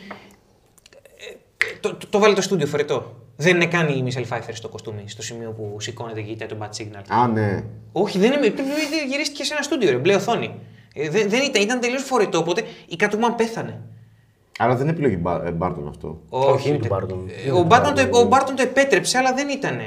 Δεν, δεν ήταν στο σενάριο, δεν ήταν ποτέ στο όραμά του. Εντάξει, πάντως ακόμα και το φινάλε, άμα δεχτούμε ότι και το φινάλε χωρίς την Catwoman στο τελευταίο πλάνο, ε, μας αφήνει λίγο διφορούμενο γιατί ο Batman βλέπει μια ανθρώπινη φιγούρα. Ναι, αλλά είναι η οπτική του γωνία, οπότε εκεί εγώ είμαι. Είναι η οπτική του γωνία, είναι η αλήθεια, το αφήνει λίγο. Ναι, είναι το αφήνει μετέωρο. Ισχύει και εγώ το, το ερμηνεύω, ρε παιδί μου, ότι η Catwoman ε, επέλεξε. Κοίταξε, η Catwoman έκανε μια πολύ συγκεκριμένη κίνηση. Δεν πήγε στον άλλο να τον μαχαιρώσει, δεν πήγε να του σκίσει το λαιμό, δεν πήγε τίποτα. Τον πήγε... βίασε. Τον βίασε. Τι; Τον βίασε. Όχι απλά τον βίασε, παιδιά, να το πάρουμε πιο πρακτικά, πιο ρεαλιστικά.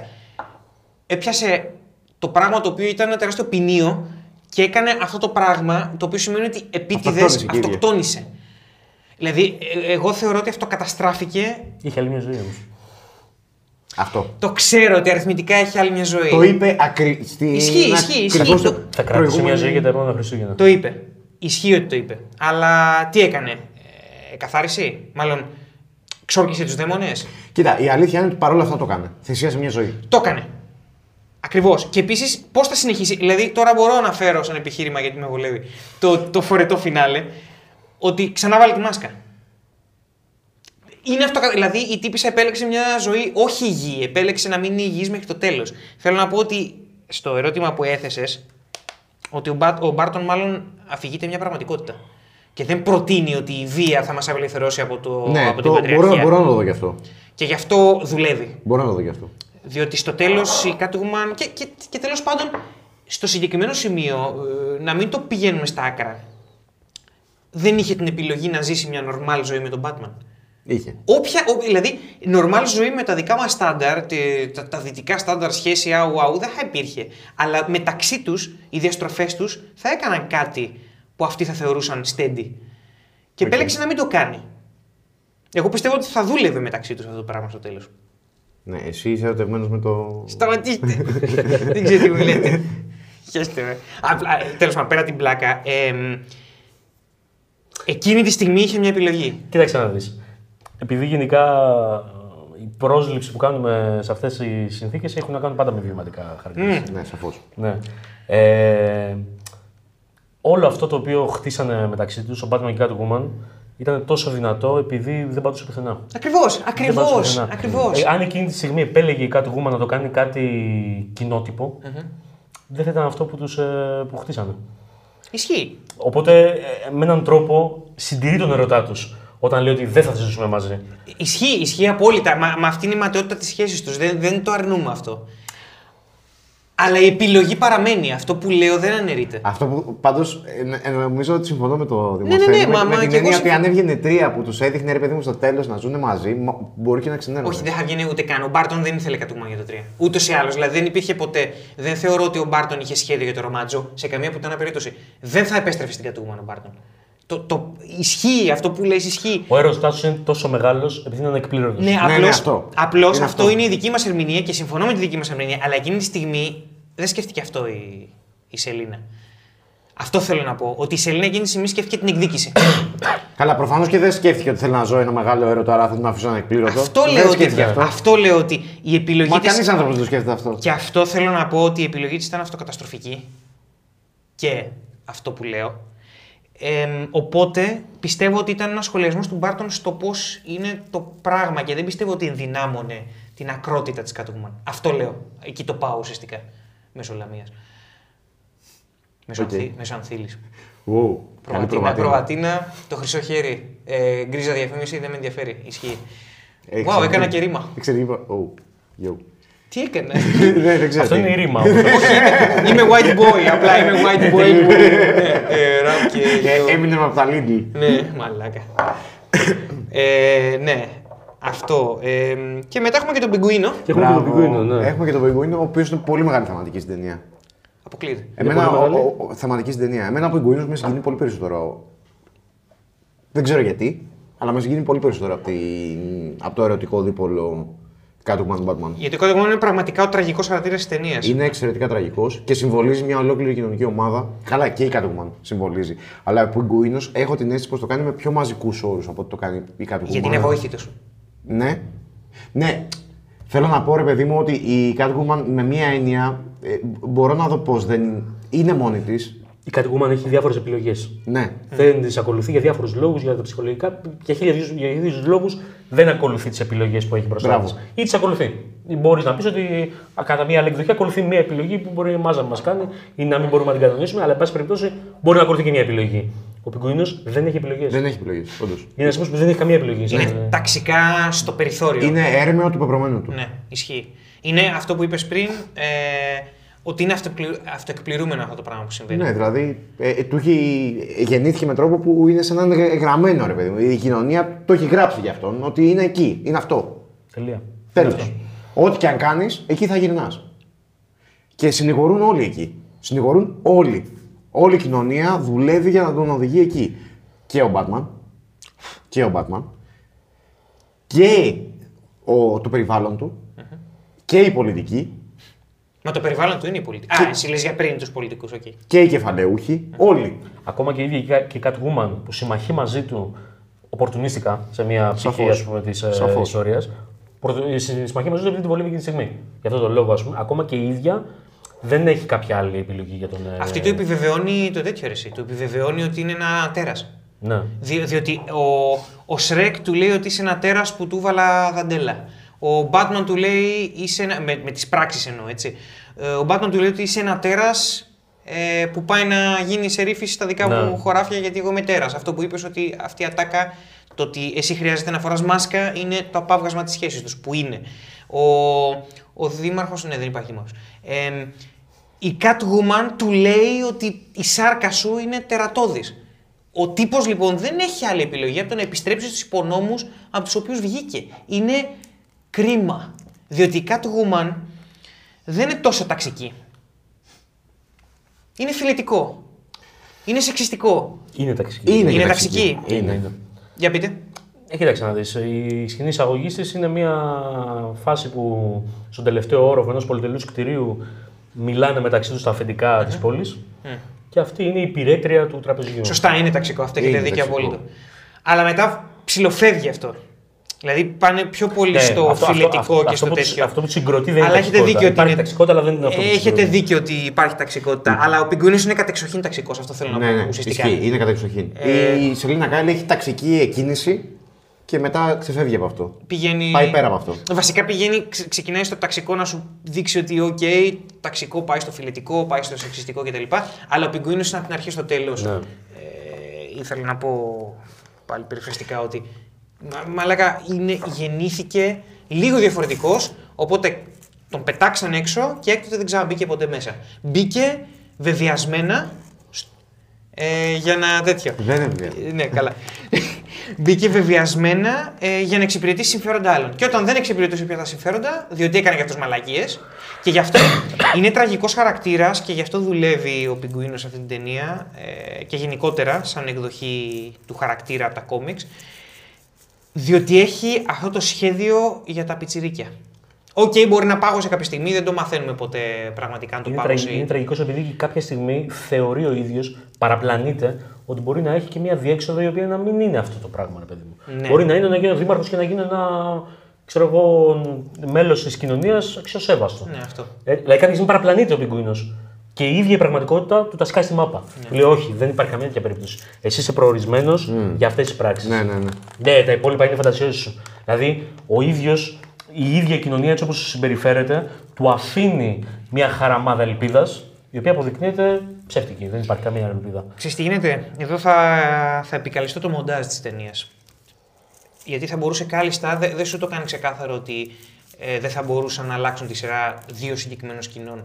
Η σκηνή που ο Batman κάνει περιπολία, βασικά αρχίδια περιπολία πάει, κάνει, πάει για stalking, Πάει για στο- stalking. στο ληξιαρχείο. Λοιπόν, στο ληξιαρχείο τι κάνει ο Πιγκουίνος, μαζεύει ονόματα. Που αργότερα καταλαβαίνουμε ότι τα μαζεύει για να σκοτώσει τους πρωτότοκους. Ναι.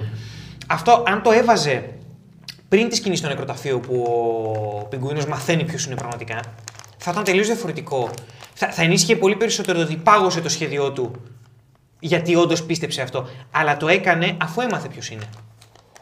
Και στην πραγματικότητα για μένα δεν το πάγωσε. Ε, θα δεχτώ οποιαδήποτε άλλη άποψη. Ε, μάλλον προφανώς έχετε άλλη άποψη. αλλά εγώ πιστεύω ότι δεν το πάγωσε ποτέ το σχέδιο του. Πιστεύω ότι πάντα παρέμεινε σκατόψυχος γιατί αυτή ήταν η φύση του. Πάντα ήθελε να σκοτώσει τα πρωτότοκα. Μπορεί να την πάγωσε για μισή σκηνή. Ω εκεί. Τίποτα παραπάνω. Δηλαδή πιστεύω ότι ακόμα και δήμαρχος να έβγαινε θα το έκανε. Και γι' αυτό τον κάνει τραγικό για μένα. Οκ. Διότι ό,τι κι αν έκανε, ποτέ δεν έφυγε από τη φύση του. Όταν εκνευρίστηκε που τον είπαν πιγκουίνο και είπε πείτε με κόμπλποτ, Ναι. δεν, ήταν πάντα ο πιγκουίνος. Ήταν πάντα αυτό. Και αυτό, αυτό είναι το γαμάτο ότι ο Batman σε αυτή την ταινία είναι μόνο Batman. Δεν υπάρχει Bruce Wayne. Έχεις δίκιο. δεν Στο υπάρχει. ένα υπάρχει Bruce Wayne. Δεν υπάρχει Bruce Wayne. Υπάρχει Bruce Wayne. Εδώ δεν υπάρχει Bruce Wayne. Είναι μόνο Batman. Μόνο, μόνο. Ότι- Το Bruce Wayne το βλέπουμε λίγες φορές και όποτε τον βλέπουμε είναι τελείως επεξηγηματικές για να προχωρήσει λίγο η πλοκή και για να συνδεθεί με τους κακούς. Άρα είναι ο Batman. Καλά, ναι. Κοίτα, η αλήθεια είναι ότι και στην πρώτη σκηνή που δείχνει Bruce Wayne, που κάθεται μόνο στην έβαλη της σκοτεινή, είναι Batman εκεί. Πες, δεν αν, είναι πάρεις, Bruce Wayne. αν πάρεις το πλανάκι εκείνο που είναι, μπαίνει το φως, το γενικό, και είναι ο Bruce Ναι, Wayne ναι. εδώ στην πολυθρόνα και το, το πάρεις στυλ και του βάλεις ένα Yes Father ασφαλμπικά με Bat από το Dark Knight Returns, ε, είναι ολόιδιο. Δεν, δεν είναι ο Bruce Wayne σε αυτή την ταινία. Νομίζω αυτό θα ήταν το πιθανό νούμερο 3. Θα έβρισκε πάλι τον Bruce Wayne. Και θα ήταν Batman Forever. Διότι Γι' αυτό ξαναλέω ότι το Batman Forever είναι το Batman 3 του Burton, απλά με τελείως διαφορετική αισθητική που σε Οκ. πετάει έξω. Ήταν η ισορροπία και ίσως υπό μία έννοια είναι καλό που δεν βγήκε. Διότι ίσως να μας κλώτσαγε τώρα αυτός ο Batman να έβρισκε τη λύτρωση και να ήταν Ναι. και τα δύο, ας πούμε κτλ. Εδώ είναι καταδικασμένος να είναι για πάντα ο Batman. Παρ' όλα αυτά, δεν μπορώ να μη σχολιάσω το εξής. Στην ιστορία του Πιγκουίνου και γιατί μου φαίνεται μια ιστορία με τόσο πολύ ψωμί. Που πάλι ρε γάμα, το με μπερδεύει ο Μπάρτον. Γιατί το... αυτό το πράγμα το οποίο αφηγείται σε σημεία διαφωνώ τόσο πολύ με την προοπτική του. Αλλά Δίνει προοπτική όμως αυτό είναι το ζήτημα. αυτό, εκεί με μπερδεύει. Δεν είμαι σίγουρος αν δίνει προοπτική. Αν σου λέει να σου πω κάτι, συμβαίνει αυτό και η γνώμη μου είναι αυτή. Δεν είμαι σίγουρος αν σου λέει έχω γνώμη. Είναι δεδομένο πάντως ότι δικαιολογείς πράξη του πιγκουίνου. Ναι, είναι δεδομένο αυτό. Αλλά ο, για μένα ο Πιγκουίνος συμβολίζει μια ολόκληρη κοινωνική ομάδα, μια ομάδα που είναι στο περιθώριο, μια ομάδα η οποία είναι παρατημένη και ρε παιδί μου δεν έχει ούτε τα εφόδια για να ζήσει, δεν έχει τίποτα. Είναι μια ομάδα την οποία την εκμεταλλεύονται οι άρχουσες Δηλαδή ο Max Shreck και Καλά. το, τον παίζει στα δάχτυλά του. Δηλαδή το γεγονός ότι ο Max Shreck πάει να κάνει τον Πιγκουίνο δήμαρχο, για μένα είναι σαν να σου μιλάει για τη σοσιαλδημοκρατία, ρε παιδί μου. Ότι σου λέει, όπα, έλα εδώ. Είσαι αυτός ρε παιδί μου ο τύπος που είναι στο περιθώριο, φτωχός, το λούμπεν στην άκρη. Εδώ θα γίνεις δήμαρχος και θα φτιάξουμε μια πολιτική για την τάξη σου. Το οποίο στην πιο επικίνδυνη έκφανσή του είναι αυτό που έγινε με τον Ομπάμα, μαλάκα. Δηλαδή; Δηλαδή ότι πήρε έναν πλούσιο και έβ- πήρε, ε, έβγαλε στο παρασκήνιο του ότι είναι πλούσιος και σου έβαλε μπροστά του είναι μαύρος. Και σου λέει: Τι κοίταξε να δεις, ένας μαύρος έγινε πρόεδρος της Αμερικής. Και αυτός ο μαύρος είναι δημοφιλής με τους fanboys γιατί ε, λάμβανε. Ο Πιγκουίνο είναι πλούσιος, κάνω όμως. Ισχύει, ισχύει ότι δεν είναι πλούσιος. Αλλά μαλάκα νιώθω ότι είναι ακόμα πιο σχρό στην πραγματική ζωή. Αυτό θέλω να πω. Καλά. στην Διότι πραγμα- έκρυψε μια πτυχή μαλάκα που ο Μπαράκ Ομπάμα είναι σαν όλους τους άλλους, αλλά τυχαίνει να είναι μαύρος. Οπότε θα βάλουμε μπροστά του ότι είναι μαύρος. Έφτιαξε image, αυτό θέλω να πω. Σύμφωνοι. Ο Πιγκουίνος πήρε την αναπηρία του, αναπηρία, τη δυσμορφία του, δυσμορφία, την ιδιαιτερότητά του. Η- Τώρα η πολιτική ορθότητα με πηγαίνει πίσω. Ναι, καλά, τελείως. Γαμισέτα, κολοτούμπας. Σε φάση λογοκρίνεσαι μόνο Ναι, σου, σε βάζει αυτό αλλά το πάλιλα. Μπιπ, μπιπ, μπιπ. Ε, και, τον, και τον μετατρέπεις σε κάτι πιο θελκτικό, κάτι πιο κοντά στους άλλους. Γι' αυτό ντύνεται κάποια στιγμή, έχει αυτή τη στολή. Το, με το καπέλο, ας πούμε, το πιο Ναι. πολυτελή αυτού. Ακριβώς ναι. τη σαλιάρα εδώ πέρα Ναι. και τα λοιπά. Και η πραγματική του μορφή φυσικά είναι η πιτζάμα. Και το ενδιαφέρον. Sorry. Πε- πε- Τελευταίο. Ναι. Ε, το ενδιαφέρον λοιπόν εδώ είναι το εξής. Ότι στην ιστορία αυτή του Πιγκουίνου που για μένα εκπροσωπεί μια ολόκληρη κοινωνική ομάδα, ενώ είναι λίγο διαφορετικό με Σελίνα Κάιλ, γιατί η Σελίνα Κάιλ, επειδή διαπραγματεύεται και με άλλες γυναίκες, Και είναι και μουνάρα. ναι, και επειδή αντιγράφει τον Batman, δεν μου δίνει την προσέγγιση ότι εκπροσωπεί μια κοινωνική ομάδα. Μου φαίνεται ότι εκπροσωπεί τον εαυτό της. Ότι είναι η στάση μιας γυναίκας. Μια συγκεκριμένης γυναίκας απέναντι στην πατριαρχία. Ή μιας τάσης κατά της Έστω, πατριαρχίας. ε, έστω, αλλά μιας μειοψηφικής στάση. Ακριβώς, είναι μια συνιστόσα. Ναι, η οποία περιορίζεται σε προσωπα Ο Πιγκουίνος τον γενικεύω λίγο για κάποιο λόγο. Και τον βλέπω σαν μια ομάδα ευρύτερη. Δεν είναι για κάποιο λόγο. Είναι ξεκάθαρο ότι επειδή είναι ε, αυτό που έπαθε. Και, και η σημειολογία είναι και πάρα πολύ έντονη. Έτσι. Μιλάμε τώρα για έναν τύπο που έχει μεγαλώσει εντελώς στον πάτο Ναι, της ναι. κοινωνίας. Ναι, αυτό. Κυριολεκτικά. Είναι κάτω πάρα από πολύ το έντονη, έδαφος. όντως. Όντως. Κάτω από το έδαφος. Όντως. Επίσης, κάτι άλλο που εντάξει, είναι μια ιστορία η οποία βασίζεται, όλο το κοινωνικό περιβάλλον της ιστορίας βασίζεται πάνω στους διαχωρισμούς. Έτσι, έχουμε να κάνουμε με ανθρώπους οι οποίοι είναι αποδεκτοί από την κοινωνία, οι αντιπιγκουίνοι και ανθρώπου σαν τον πιγκουίνο. Έχουμε να κάνουμε με γυναίκες οι οποίες προσπαθούν να βρουν τα πατήματά τους μέσα σε μια ανδροκρατούμενη κοινωνία. Έχουμε να κάνουμε με ανθρώπους μοναχικούς όπως ο Batman που δρούν σε μια πόλη που το συλλογικό πνεύμα είναι πάρα πολύ έντονο λόγω και των Χριστουγέννων. Και κάπου εδώ πρέπει να μπει και αυτό. Ότι μιλάμε για μια ταινία η οποία εξελίσσεται μέσα στα Χριστούγεννα. Έτσι. Πολύ, Ναι, πολύ, ναι, ενδιαφέρον. πολύ ενδιαφέρον. Πολύ ενδιαφέρον. Μιλάμε για μια ταινία η οποία εξελίσσεται μέσα σε μια περίοδο που είναι συνυφασμένη με τα δώρα απέναντι στους καλούς στους φίλους μας, ξέρω εγώ, με το πνεύμα ξέρω εγώ, συλλογικής γιο- συλλογικών γιορτών, οικογενειακών τραπεζιών και ιστορίες. Και μας δείχνει ανθρώπους οι οποίοι είναι στο περιθώριο αυτής της ιστορίας. Είτε μιλάμε για τον Μεγιστάνα Bruce Wayne, ο οποίος όμω κατέχεται από μια πάρα πολύ έντονη μοναξιά και δεν μπορεί να βιώσει αυτό το χριστουγεννιάτικο κλίμα που επικράτησε μέσα στην πόλη, γιατί είναι αυτό το πράγμα. Είναι ένας με, τις- με τους δικούς του όρους κοινωνικά ανάπηρος τύπος. Είτε μιλάμε για την Catwoman, η οποία αυτό είναι η μοίρα της, να γυρνάει από, τη, δουλ- από το σπίτι της στη δουλειά και να βάζει το γάλα στην, στη γάτα της και να μην έχει φίλες. Όλη τη ζωή να καθορίζεται από το ότι πρέπει να φανεί σημαντική στη δουλειά της, αλλά απλά να κάνει τη σημασία. Δεν τη δίνει κανένα σημασία, ας πούμε. Και με το κοινωνικό κλίμα που επικρατεί τα Χριστούγεννα αυτό γίνεται και όλο και πιο έντονο. Υπενθυμίζεται η θέση της, ότι είναι μια τύπησα στο περιθώριο. Όλο αυτό το πράγμα με τους ανθρώπους που είναι χαρούμενοι, παίρνουν τα δώρα και κουβαλάνε, τα κουβαλάνε, ας πούμε, προς το σπίτι τους κτλ.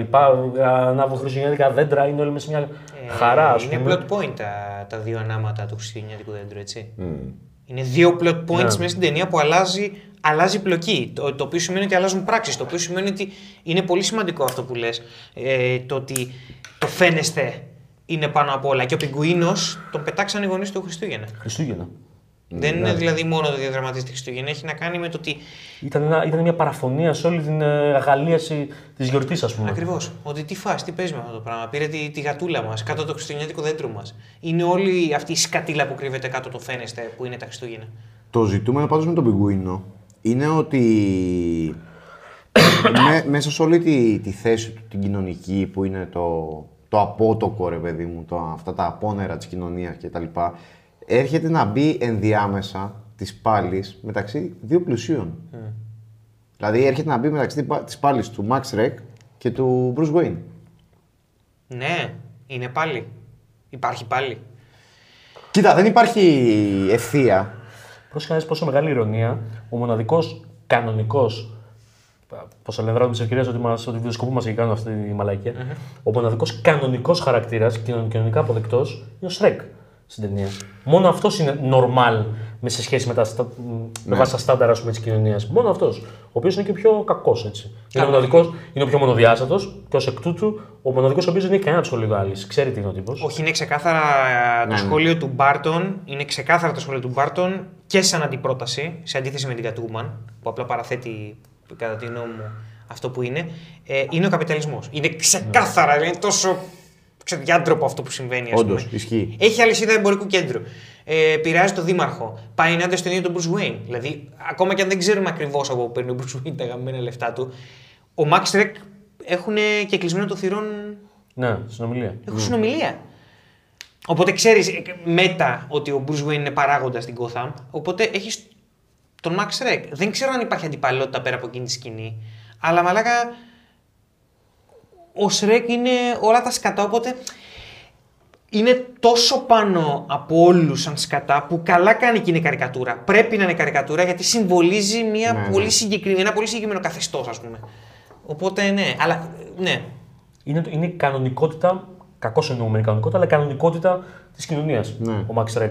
Και απέναντί του έχει όλη τη μη κανονικότητα. Και μπορούμε να πούμε κάπου εδώ ότι ο Batman είναι μάλλον ο προδότης αυτής της ε, σύγκρουσης. Δηλαδή έχουμε να κάνουμε με την, την κανονικότητα, κακώς εννοούμενη κανονικότητα, η οποία συγκρούεται με τις γυναίκες οι οποίες είναι περιθωριοποιημένες, με, τα, με τους ε, δύσμορφους ανθρώπους οι οποίοι είναι καταδικασμένοι να ζουν υπονόμους, με τους ανθρώπους οι οποίοι είναι, πρέπει να ζουν τη μοναξιά τους και να ε, αναμετρώνται μαζί της σε γιορτινές περιόδους, ας πούμε.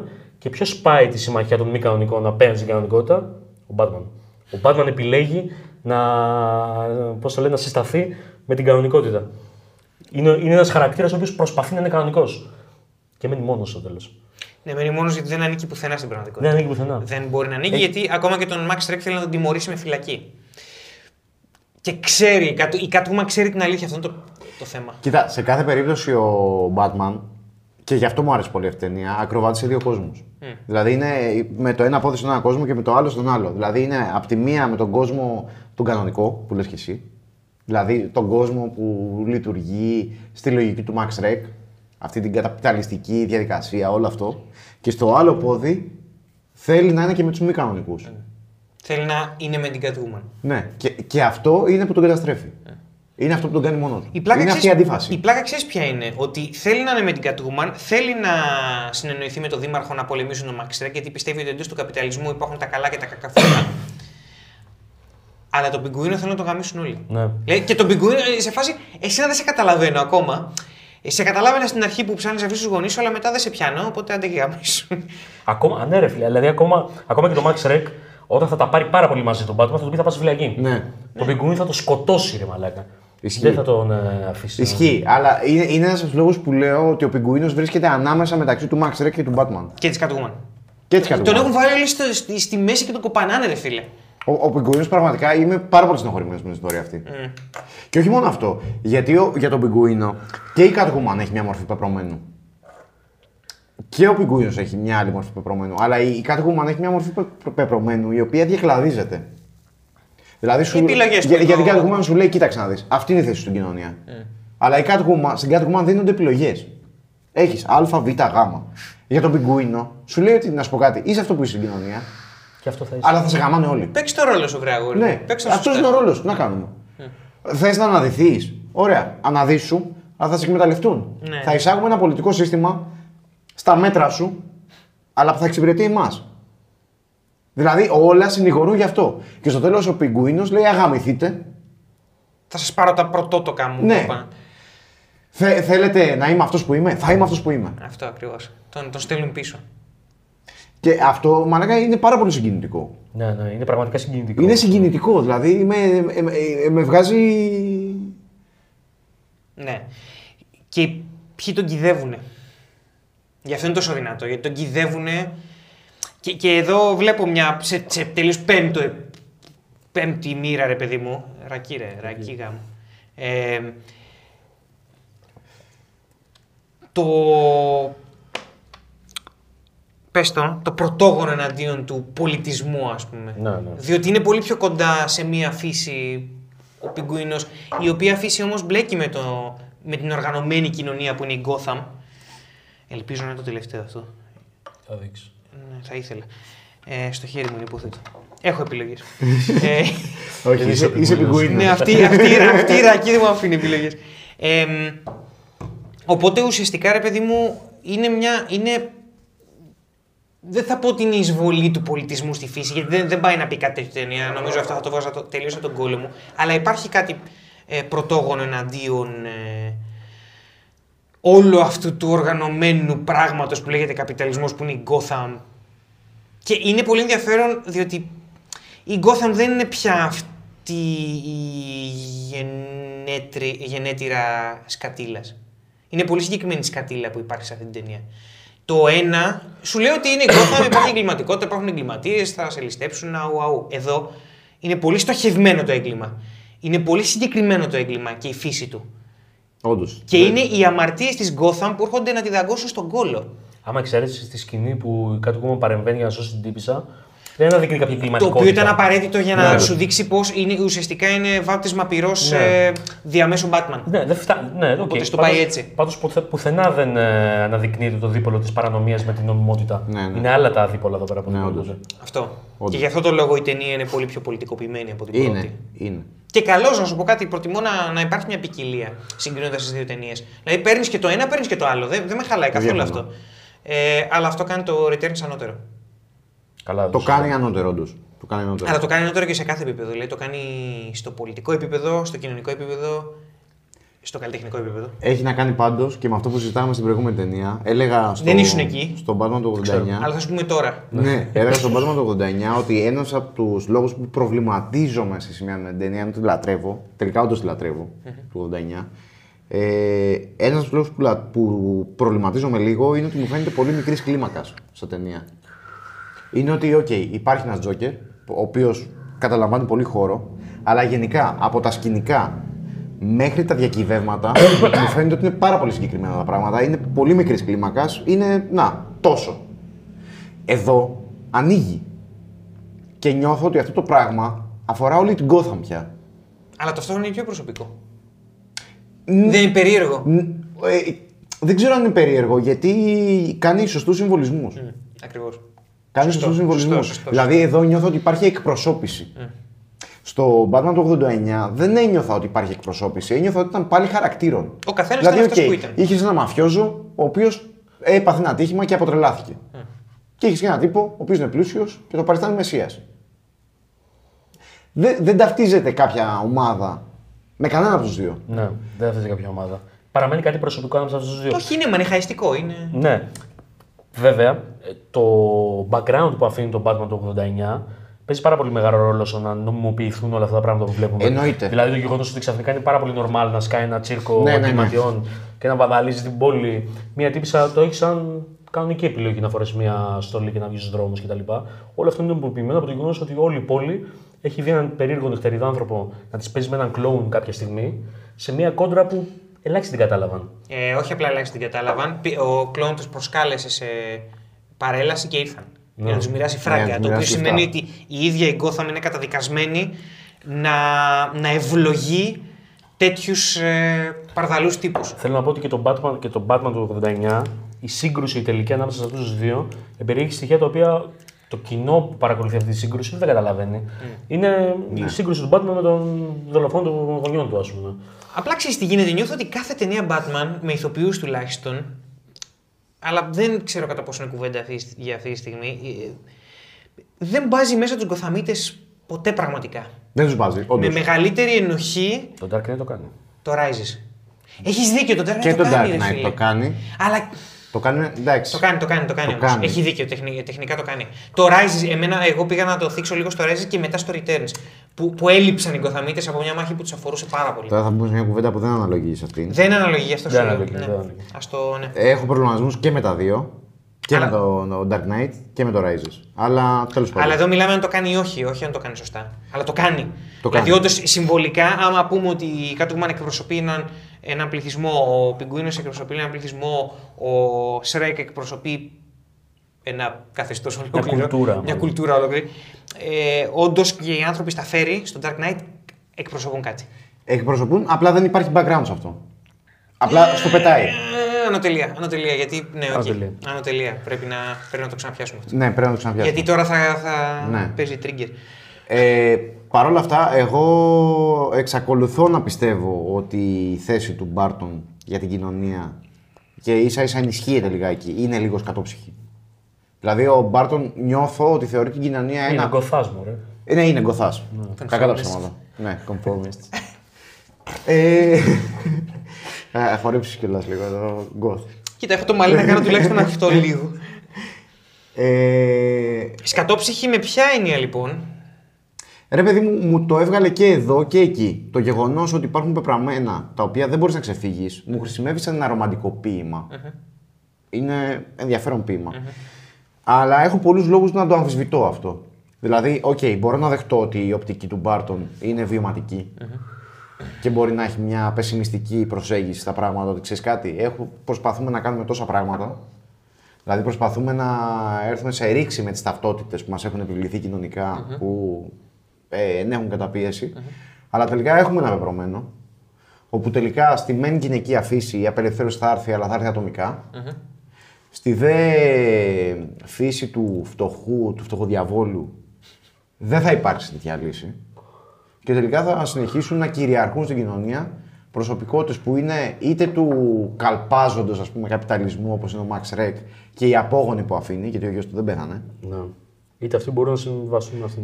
Ναι, δεν είναι κάτι στην κόθη. Είτε τύπους που είναι πλούσιοι και νομίζουν ότι είναι μεσίες, αλλά στην πραγματικότητα θέλουν να παράξουν ένα μοτίβο το οποίο έχει πιο ανθρώπινο πρόσωπο, που είναι ο Bruce Wayne. Γιατί αυτό είναι ο Bruce Wayne. Δε- θα, θα κάνω το δικηγόρο του διαβόλου και μόνο αυτή τη στιγμή και θα σου πω ότι στο τέλος ο Bruce Wayne λέει ε, και στις γυναίκες. Κάτι μαθαίνει. Σε αυτό το κομμάτι. Στο κομμάτι του Penguin δεν δίνεται καμία λύση. Όχι, δεν δίνεται καμία λύση. Ισχύει. Οκ, αυτό τώρα ανοίγεις μια πολύ ενδιαφέρουσα κουβέντα ε, του, του αν είναι ρεαλισμός ή σκατοψυχιά. Αν κινηματογραφεί μια πραγματικότητα ή αν πιστεύει ότι. Μάλλον η σκατοψυχία δεν είναι αντοευλογία αυτό. Η σκατοψυχία είναι ότι πιστεύει ότι δεν θα αλλάξει ποτέ τίποτα. Ε, εγώ νομίζω ότι ο Μπάρτον έχει μια τέτοια προσεγγίση. Δηλαδή, το, ο τόσο μεγάλος πεσημισμός που βγάζει αυτή η ταινία, νομίζω ότι αφηγείται κάτι τέτοιο. Σου λείπει αντιπρόταση, λοιπόν. Ναι, εντάξει, δεν είναι απαραίτητο ότι την απαιτώ. Καταλαβαίνεις όμως ότι ε, με βάση το τι μας έχει δείξει η ιστορία, μας έχει δείξει ότι κινήματα έχουν πετύχει λόγω μέσω ενότητας κάτι. Αλλά ζούμε σε μια κοινωνία που αποδεικ... ζούμε σε μια εποχή που αποδεικνύει ότι ο καπιταλισμός πάντα αντιπιτίθεται σφόδρα και κερδίζει. Κατάλαβες; Σαφώς. Θέλω να πω, οι νίκες που πετυχαίνει ένα κίνημα ενωτικό είναι μικρές. Κοιτάξτε, αυτό που μας έχει δείξει η ιστορία είναι ότι δεν αρκεί η, το ένστικτο της απελευθέρωσης για να δημιουργήσει μια απελευθερωτική κουλτούρα. Ναι, okay. Δηλαδή μπορεί ας πούμε, Ακόμα καλύτερα. μπο- μπορεί ας πούμε κάποιος να εκκιν... οι πράξεις να κινούν από την ε, ανάγκη του να απελευθερωθεί από αυτό που τον καταπιέζει, αλλά δεν σημαίνει ότι η κουλτούρα που θα αναπτύξει θα είναι αντικαταπιεστική. Ναι, ναι, ναι. Μπορεί να είναι απόλυτα καταπιεστική. Ε, Όπως η Catwoman όπως κόλλησε η τη Catwoman, γυναίκα ναι. στον Όπω τοίχο. Ναι, ναι. κάτι που κόλλησε τη γυναίκα στον τοίχο, όπως ο Πιγκουίνος παρέμεινε σκατόψυχος. Το γεγονός δηλαδή ότι ήθελε να σκοτώσει τα πιτσιρίκια, ας πούμε, δεν αναιρεί το γεγονός ότι ήθελε να απελευθερωθεί από τη συνθήκη που του έχει φορτώσει η κοινωνία. Ναι. Δεν τον κάνει όμως απόλυτα. Δεν τον κάνει ελευθεριακό αυτό. Τον κάνει κολόπεδο. Παραμένει κολόπεδο ο Πιγκουίνος, ας πούμε. Το οποίο είναι, μια, είναι ένα μοτίβο μέσα στην ανθρώπινη ιστορία πολύ επαναλαμβανό- επαναλαμβανόμενο για να είναι τυχαίο. Και κρατεό. Δυστυχώς κρατεό. Οπότε υπό μία, υπό μία έννοια δεν μπορείς να πεις ότι δεν είναι ρεαλιστικό. Παρ' όλα αυτά είναι μία πιθανότητα αυτή. Είναι. Δεν, είναι, δεν είναι η απόλυτη πιθανότητα, Είναι. ούτε η νομοτελειακή πιθανότητα. Και εκεί είναι παιδιά τι ζητάμε με την τέχνη; Τι ζητάμε με την τέχνη; Δηλαδή, τι ζητούσαμε, τι ζητάς από αυτή την ταινία. Σωστά. Να Όντως, σου εκεί- δώσει; Εκεί ανάγεται. Όχι, γιατί, γιατί είναι, είναι πολύ legit το να, να όχι απαιτήσεις, αλλά ν- ιδανικά να θέλεις μια αντιπρόταση από την ταινία. Ε, και όχι γκρίνια. Δεν γκρινιάζει αυτή η ταινία, απλά σου παραθέτει. Δεν γκρινιάζει αυτή η ταινία. Δεν δεν γκρινιάζει. γκρινιάζει. δεν Ε, α- γκρινιάζει. Οικειοποιείται μια απεσιόδοξη εκδοχή των πραγμάτων. Δηλαδή, αναλύει μια κατασταση λέει: «Πα- Ζούμε σε μια κοινωνία διαχωρισμών. Και πάρτε την. Αυτή είναι. Και Μην υπό πα- μία είναι αυτό το πάρτε την αυτό είναι. Είναι το πιο δημοκρατικό ή τέλος πάντων Καταλαβαίνω. το σου πιο αφ- σου αφήνει- τίμιο, ναι. ώστε ο θεατής να το, να το ερμηνεύσει όπως θέλει και να βρει την αντιπρόταση. Το ζήτημα είναι το εξής. Θα ήταν πιο προοδευτικό. Είναι πιο προοδευτικό, μάλλον αυτό που λέει ο Tim Burton, το οποίο διακατέχεται από μια τεράστια πισοδοξία ότι τίποτα δεν αλλάζει. Όλοι κουβαλάμε τις κατοψυχές οι οποίες μας καταπιέζουν, κουβαλάμε και τι αναπαράγουμε τελικά. Αυτό λέει ο Μπάρτον. Το οποίο είναι πάρα πολύ απεσιόδοξο. Θα ήταν πιο προοδευτικό, είναι, είναι, είναι πιο προοδευτικό αυτό ή το να πρότεινε κάτι μεσοβέζικο όπως αυτό που θα θέλει ο Batman; Η αλήθεια είναι ότι δεν είμαι σίγουρος. Εγώ δεν, δεν έχω απάντηση. Το θέμα είναι ότι δεν έχει κανείς δίκιο σε αυτήν την Δηλαδή, αν ήταν- Ποιος αν- θα κέρδιζε; Αν είχε πιο φωτεινή συνείδηση ο Μπάρτον, θα, ο Batman στο τέλος θα ήταν απόλυτα δικαιωμένος. Ναι. Ο Batman. Έτσι, γιατί πατάει στους δύο κόσμου Το οποίο και θα ήταν προτείνει λάθος. κάτι μεσοβέζικο. Α, Εντάξει. αλλά όχι ενωτικό. Κάτσε, μεσοβέζικο ή ενωτικό; Μεσοβέζικο, όχι απαραίτητα. Μεσοβέζικο, όχι ενωτικό. ενωτικό. Αυτό θέλω να Ναι. πω ότι το να δώσεις δίκιο στον Batman, σε αυτό, ειδικά στον Batman του Returns, δεν θα πω στον Burton, του Returns, α- αδικεί το μήνυμα. Οπότε σου έχει μια κατάσταση που κανένα, καμία φράξια δεν έχει δίκιο. Άρα, πώς, Οκ. πώς αντιπροτείνεις ακριβώς κάτι; Κοίτα, η αλήθεια είναι ότι δεν έχω να αντιπροτείνω προσωπικά. Θέλω να δεν σου πω- πάει, αυτό είναι άδικο. Θέλω να σου πω ότι πεις σε, ότι σε, σε, μια, σε μια κοινωνία, ας πούμε, η οποία. μ, Μιλάμε για super hero σύμπαντα, ας πούμε. Το πιο μ, safe, η πιο safe πρόταση που μπορούσε να κάνει είναι ότι νίξει τάξη και ασφάλεια. Έτσι. Δεν νικάει ποτέ τάξη και ασφάλεια εδώ πέρα. Ναι, δεν το κάνει αυτό. Δεν το όντως. κάνει αυτό. Δεν υπάρχει κάποια τάξη και ασφάλεια που νικάει. Ο Batman παραμένει, ο- που είναι εκπρόσωπος της τάξης και ασφάλειας, παραμένει ένας γαμμένο τύπος ακόμα και στο τέλος, ας πούμε. Ναι. Έτσι. Αυτό ενδεχομένως είναι πολύ πιο προοδευτικό από το. το Μπορεί, από το μπορεί να- και να έχεις δίκιο. Οκ. Το άλλο θα ήταν μια φιλελευθερία του κώλου. Ναι. Ας πούμε. Ότι εντάξει, ρε παιδί μου, τι να κάνουμε. Τουλάχιστον το, κα- το, λιγότερο καλό, το λιγότερο κακό είναι αυτό που μπορούμε να πετύχουμε. Κακά τα ψέματα περιμένουμε μια επο- Εγώ προσωπικά περιμένω μια, μια εποχή, μια τριλογία όπου το, το φινάλε του Batman είναι ότι ο Batman ήταν λάθος. Και γι' αυτό το Dark Knight Rises κάνει μια ωραία τρίμπλα. Ωραία. Κάνει μια τρίμπλα εκεί που το Dark Knight τελείως τον έδειχνε και έλεγε ότι είναι ένα τεράστιο λάθος. Και στο Rises ξαφνικά του κάνουν άγαλμα. Δηλαδή είναι κάποια από τα θεματάκια που ακόμα και εγώ έχω με την ταινία αυτή, που τη λατρεύω. Εμ, δεν θα μπορέσει να τελειώσει αλλιώς μια τριλογία Batman που να αντιπροτείνει κάτι άμα δεν ξορκίσουμε τον Batman.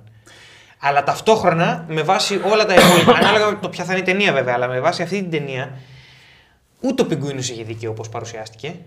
Δεν έχει δίκιο. Δεν έχει δίκιο. Ούτε η Catwoman έχει δίκιο όπως παρουσιάστηκε. Ο Max Shreck δεν έχει τίποτα. Καλά, κανείς δεν έχει δίκιο. Απλά το, ο προβληματισμός μου είναι ότι κανείς δεν έχει δίκιο, αλλά έχουν όλοι πεπρωμένα. Δηλαδή, ρε παιδί μου, αν πεις ότι, οκ, ξέχνα ότι βλέπεις Batman, ξέρεις ότι γουστάρεις Batman, ξέχνα τι προσδοκάς. Πες μου τι περιμένεις να δεις; Sorry, αλλά η Catwoman δεν ακολούθησε το πεπρωμένο της. Και γι' αυτό, γι' αυτό μιλάμε για απελευθέρωση, μιλάμε για αυτοκαταστροφή οτιδήποτε. Δεν ακολούθησε κανένα πεπρωμένο η Catwoman.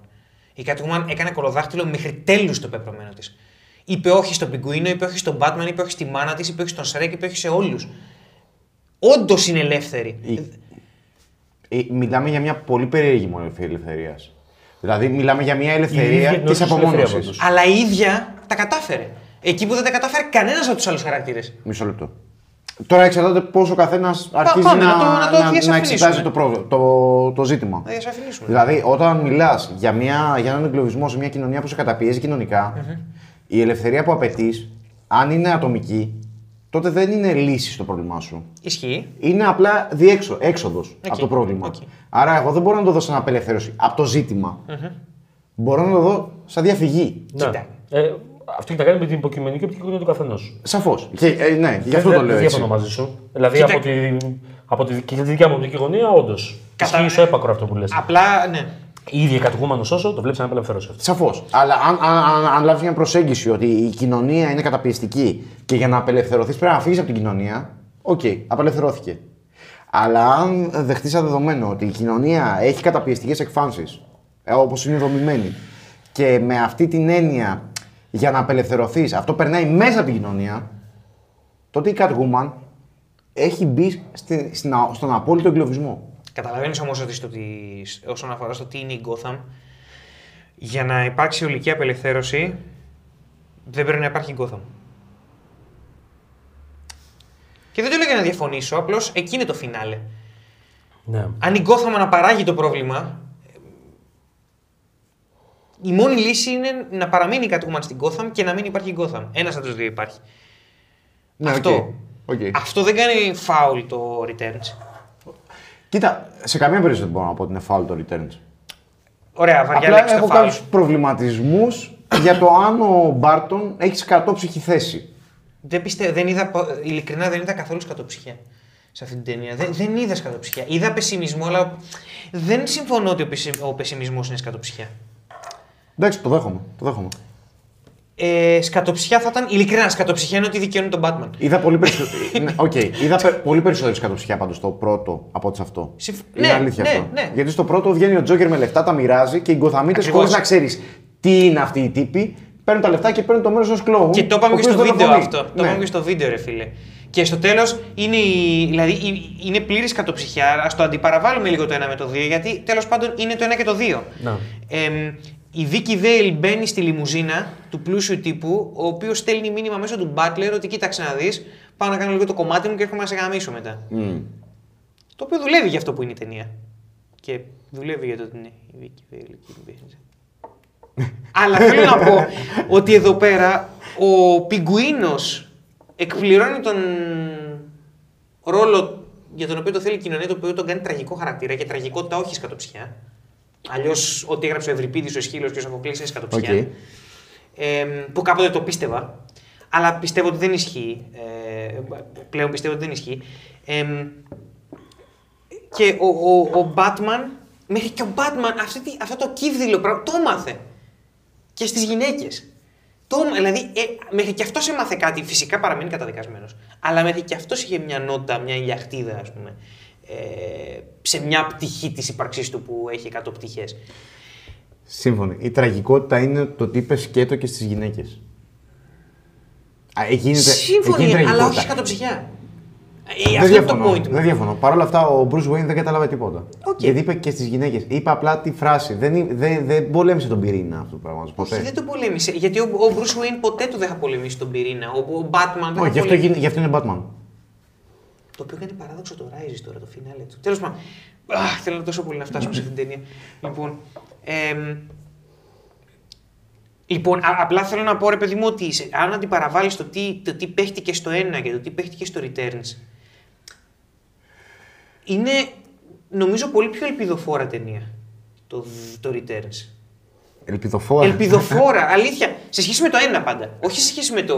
Με το Εντάξει, το γενικό. ένα σου παρουσιάζει ένα Αυτό πράγμα σου λέω, που το δεν ένα υπάρχει. είναι- Το ένα είναι τίποτα. Το ένα είναι ότι ο Batman ήρθε ξαφνικά, άφησε στα σκαλοπάτια του Δημαρχείου του Καθεδρικού Ναού που στον Μπούτσο ήταν ένα bat σήμα. σήμα και άλλοι λένε Α, ε, ναι, να σου πω κάτι. Δεν γαμιέται. Ναι, Ας- φέρ' το να. Κατάλαβες, δηλαδή το 2 ξαφνικά έχει μπει πιο βαθιά ψυχολογικά και σου λέει ότι ξέρεις κάτι.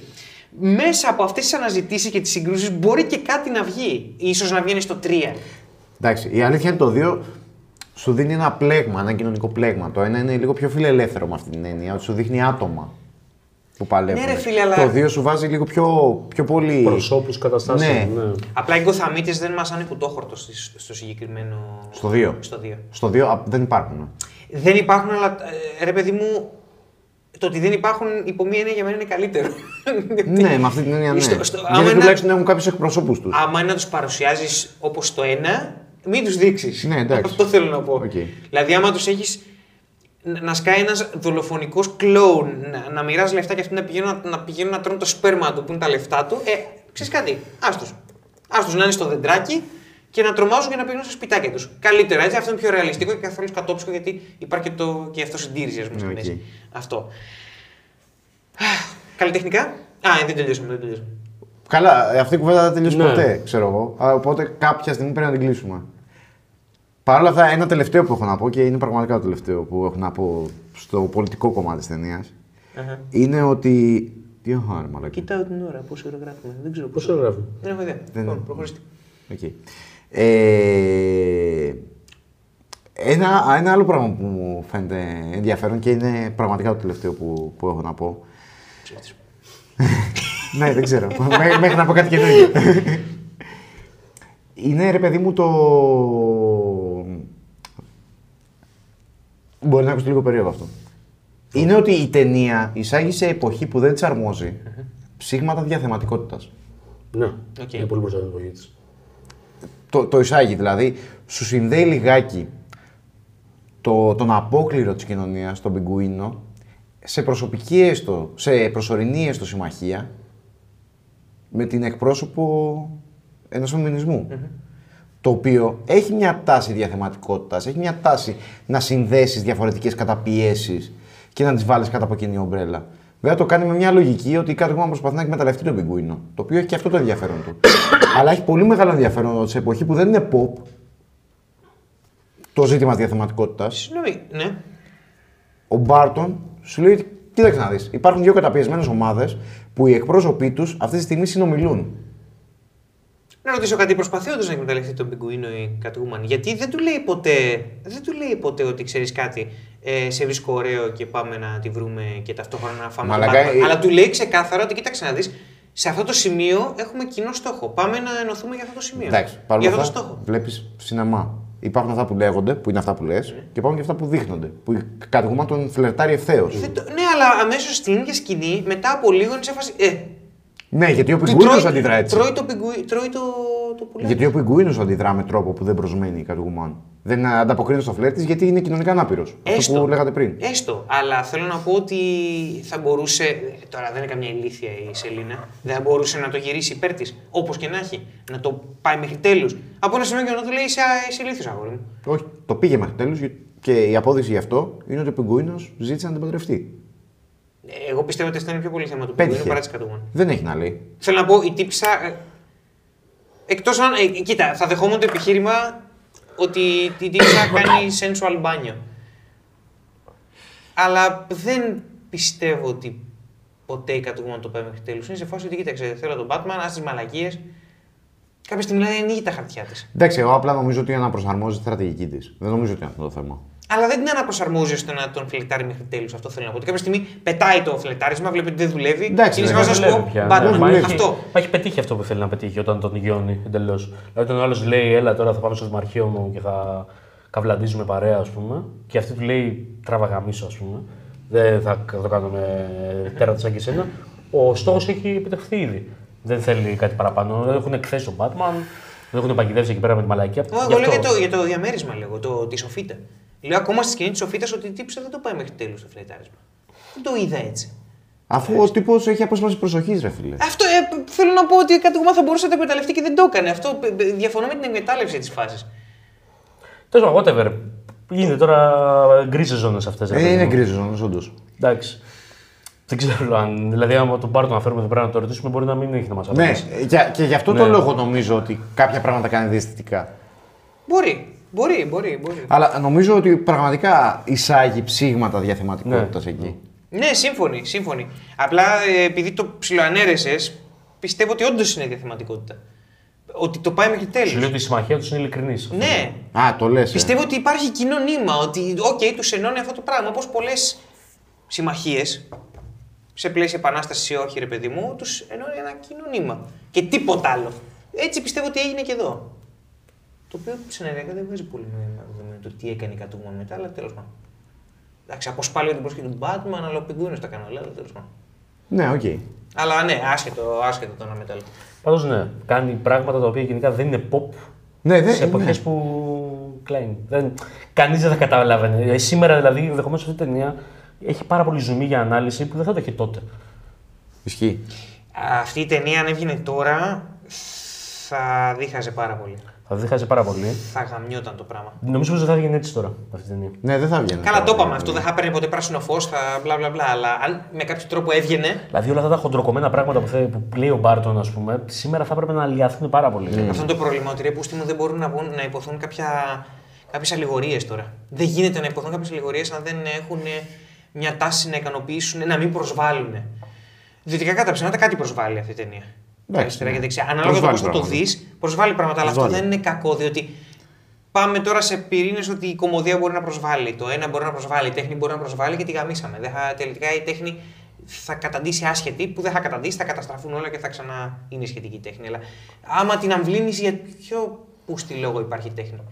Οπότε αυτή η ταινία έχει πολλές μπάλες. Πολλές μπάλες. Έτσι, ναι, έχει. Αλλά τότε δεν ήταν μπάλες. Ήταν Ναι. η ελευθερία απλά να πεις αυτό που ήθελες να πεις. Ότι έχω αυτή την ιστορία να πω. Και είμαι σίγουρος ότι όταν ο, ο ένας από τους δύο παραγωγούς, ο Τζον Πίτερς, ο διάσημος Τζον Πίτερς που ήθελε τον Σον Πεν για Σούπερμαν και γιγάντιες αράχνες στο Fortress of Solitude γιατί η αράχνη είναι ο πιο δολοφονικός κυνηγός στο ζωικό βασίλειο, αυτός ο Τζον Πίτερς. Διάβασε αυτό το πράγμα που του δώσανε. Ε, είπε, ξέρεις κάτι, Catwoman ακούγεται πολύ σεξι, ο Πιγκουίνος ε, ναι, ο, ε, πάρτε λεφτά, χαίστηκα. Δηλαδή, τώρα, ποιες ταινίες έχουν εχμή μετά την τριλογία του Νολάν. Είτε συμφωνούμε είτε διαφωνούμε με αυτό που πάνε να πούνε. Από Batman εννοείς; Οτιδήποτε. Το Blade Runner. Όχι, όχι. Δεν Ε, συγγνώμη, έχει. οι περιρροϊκές. Α, οι περιρροϊκές. Το Logan είναι τελείως προσωπική ιστορία που το θεωρώ αριστούργημα. Το Deadpool είναι κομμωδία που το θεωρώ αριστούργημα. Ε, οι τελευταίες ταινίες που είχαν κάποια δοντάκια ήταν τα X-Men. Κάποια, X- κάποια X-Men, όχι όλα τα X-Men. Εντάξει, το X-Men είναι και έτσι. Το BVS. Ναι, έχει, όχι, όχι, όχι, όχι, έχει δίκιο, έχει δίκιο, έχει δίκιο. Έχει εχμές. Αλλά και Άλλου τύπου πάλι, εχμές, αλλά και, αλλά έχει, όχι, όχι, ναι. όπως το X-Men έχει άλλου τύπου εχμές. Ε, οφείλω να το παραδεχτώ ότι το BVS έχει εχμές. Ε, απλά είναι τελείως καθυστερημένο. αλλά ναι, ε, ε, αλλά η αλήθεια είναι ότι ακόμα και σε αυτό, ειλικρινά θα στο δώσω, θα πλακωθούμε στο BVS με καλή θέληση, αλλά πρέπει να πω ότι το BVS είναι από τις ταινίες που υπήρξε όχι, αρχίδια. Το Man of Steel ήταν αυτό, όχι το BVS. Το BVS είναι ε, το στούντιο που μπήκε μέσα και βίασε τον Snyder και το Justice League είναι ο βιασμένο πια Snyder και βιασμένος. διαλυμένος. Ε, το, Mo- το Man of Steel ήταν ο, ο Snyder που ήθελε να πει κάτι δικό του, αλλά και πάλι δεν νιώθω ότι έχει εχμές. Το BVS είναι πολύ ιδιαίτερο πράγμα, θα το συζητήσουμε όταν έρθει η ώρα. Καλή ώρα. Αυτό. Και να το πάμε και λίγο καλλιτεχνικά ή έχετε να πείτε κάτι άλλο; Εγώ απλά ένα ερώτημα το οποίο δεν θα απαντηθεί, δεν μπορεί να το απαντήσει. Φαντάζομαι απαντήσω ότι εγώ τώρα. ακόμα και ο Μπάρτον εδώ πέρα θα το απαντούσε. Όχι τώρα θα το απαντήσω. Κάνω- Κάνω μια συζήτηση πόση ώρα ξέρω εγώ για τις κοινωνικοπολιτικές προεκτάσεις του Batman Returns στο 2018 ή 19. ξέρω, ναι. Ε, αν ήμασταν, μπαίναμε σε μια χρονομηχανή και κάναμε αυτή τη συζήτηση το 1992, όντως χαρακτήρες διαμορφωμένοι βάσει την πραγματικότητα το 1992 που είχε βγει η ταινία. Θα βλέπαμε όλες αυτές τις αναφορές ή θα τις περνάγαμε έτσι και θα μιλάγαμε για άλλα πράγματα. Δεν γνωρίζουμε Από το τι την- γνωρίζουμε τώρα. Σβήνει η μνήμη μας και απλά είμαστε 30 Άμα- στο 92. Έχουμε, μεγα... ναι, έχουμε μεγαλώσει με βάση τα δεδομένα και τα σταθμά του 1992. Γαμώ τα παραμυθάκια. Γαμ- Αυτό. Τελεία. Και Τελεία. εγώ έτσι νομίζω. Τελεία. νομίζω. Δηλαδή όλ, όλ, όλες αυτές οι αναφορές, όλες αυτές οι συμβολισμοί, όλοι αυτοί οι συμβολισμοί, οτιδήποτε συζητάμε αυτή τη στιγμή, είναι συζητήσεις που γίνονται στο σήμερα, έτσι όπως είναι διαμορφωμένο σήμερα το κοινωνικό πολιτικό σκηνικό, έτσι όπως είναι διαμορφωμένο σήμερα ο δημόσιος διάλογος πάνω σε τέτοιου τύπου ζητήματα, Έτσι, το 2019. το 2019. Ναι. Έτσι, για μια ταινία που έχει βγει το 1992. Αυτό είναι η δύναμη της ταινίας. Είναι η δύναμη της ταινίας. Αυτό εκεί το πας, έτσι και, δεν και, είναι; δεν, και δεν ξέρω αν ο Μπάρτον. Δηλαδή, ο Μπάρτον ήταν ένας τύπος μοναχικός το 1992 που ήθελε να ανοίξει όλα αυτά τα ζητήματα, αλλά κανείς δεν μπορούσε να τα ακολουθήσει ως συζήτηση τότε, ή απλά του κάτσε κιόλας. Οπότε καλλιτεχνικά έχουμε να πούμε κάτι εφόσον το εξαντλήσαμε το κοινωνικό πολιτικό; Μουσική. Μουσική. Ε, κοίταξε, η, η μουσική του Elfman είναι συν, συναφηγητής της ταινίας, στην πραγματικότητα. Δεν, ε, δεν, δεν μπορώ να θυμηθώ χολιγουντιανές παραγωγές που η μουσική, το μουσικό κομμάτι, το μουσικό θέμα να το κάνει τόσο καλά αυτό. Μιλάμε ότι για κάθε σκηνή ε, υπάρχει ένας συναφηγητής που είναι η μουσική του Elfman. Είναι ζωντανό πράγμα αυτό το πράγμα. Είναι σαν ζωντανός οργανισμός. Έτσι όπω έχει κάνει ο Elfman.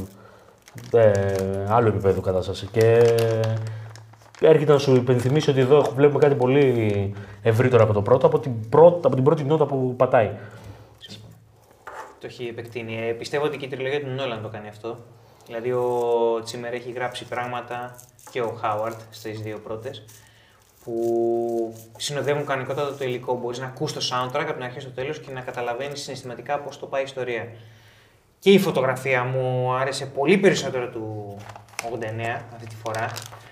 Δηλαδή είχε αυτό το χειμερινό, το ψυχρό, το, γαλα... το μπλε, ε, του χιονιού τέλος πάντων, το οποίο έκανε την ταινία, δεν έχει γεράσει την ταινία καθόλου. Την έβλεπα τώρα και λέω, κοίταξε να δεις, το 89 είναι 80s, έχει πολλά σημεία στα οποία είναι 80s, κυρίως στους εσωτερικούς χώρους. Ε, την έπαγε ο Bruce Wayne, κι ας ήταν υποτίθεται κάτι κλασικό, ε, ήταν 80s ο τρόπος, τα χρώματα ήταν εκεί. Εδώ αυτό το πράγμα πέτυχε ο Μπάρτον αυτό που ξεκίνησε να κάνει με, το, με την Gotham το 89. Οπότε, τέτοιο. Καλά ερμηνείες. Τι φάση. είναι άλλο. Καλά, οι ερμηνείες έχουν ξεφύγει. Τι φάση. Οι ερμηνείες έχουν ξεφύγει. Ε, εγώ εντάξει, ε, συμφωνώ τελείως με αυτά που, που έχετε πει ήδη. Δηλαδή και για τη μουσική και όλο αυτό το πράγμα. Ότι Δεν έχω να προσθέσω κάτι. Δηλαδή, πραγματικά η μουσική μπαίνει μέσα και σε αφήνει άναυδο. Ε, εγώ για κάποιο λόγο έχω κολλήσει πάρα πολύ. Έχω πάθει αιμονή με τη σκηνογραφία του Μπάρτον. Γιατί όσο με προβληματίζει με την έννοια ότι καταλαβαίνω ότι είναι σετ, τόσο μου, δ- μου προκαλεί δέος το ότι είναι σετ. Και ενώ σε σημεία σκέφτομαι μήπως βγαίνει εκτός ταινίας λόγω του σετ, μετά ξαναμπαίνω ακριβώς πάλι λόγω του σετ. Δηλαδή, ε, έχω την αίσθηση σε ένα βαθμό, και εδώ έρχομαι να αντικρούσω λιγάκι ένα προβληματισμό που είχαμε το πρώτο, ότι είναι τόσο σετ που με βάζει σε αυτό που θέλει να με βάλει, στο ότι είναι παραμύθι. Ότι δεν μου αφηγείται μια ιστορία, μου αφηγείται πραγματικούς προβληματισμούς με παραμυθένιο τρόπο. Αλληγορία. Ναι, και αυτό είναι πολύ. συνδέεται πάρα, με πολύ οργανικά, ρε παιδί μου, το, το set. Δεν μου δίνει την αίσθηση μιας πραγματικής πόλης. Με βγάζει εκτός σύμπαντο. Και αυτό έρχεται να κολλήσει σε συνέχεια του πρώτου, που έχει ένα πράγμα και στη σκηνογραφία αλλά και στην ενδυματολογία, που είναι αυτό που λέγαμε και στο προηγούμενο βίντεο, ας πούμε, που λέγαμε ρε παιδί μου ότι έχει την ενδυματολογία 40s, 30s και τέτοια και την τεχνολογία, ξέρω εγώ, 90s και του Batman συγκεκριμένα ακόμα και πιο μπροστά. Που ρε παιδί μου όλο αυτό το κάνει άχρονο και αυτό έρχεται να μου το συνδέσει λιγάκι και με τα μηνύματα που φέρνει το δεύτερο πια. Τα οποία είναι μηνύματα τα οποία είναι, ή, ρε παιδί μου διατρέχουν λιγάκι την ανθρωπότητα με τους προβληματισμούς της. Ναι. Και όλο αυτό μου το δένει πολύ αρμονικά. Το, το κάνει άχρονο. Ναι. Δηλαδή οι ταινίε του Νόλαν, ας πούμε, μπορούν να σταθούν στο συγκεκριμένο χρονοπλαίσιο που γυρίστηκαν. Οι ταινίε του Μπάρτον μπορούν να σταθούν οπουδήποτε. Ναι, δεν δεν σε, δεν σε αφορά.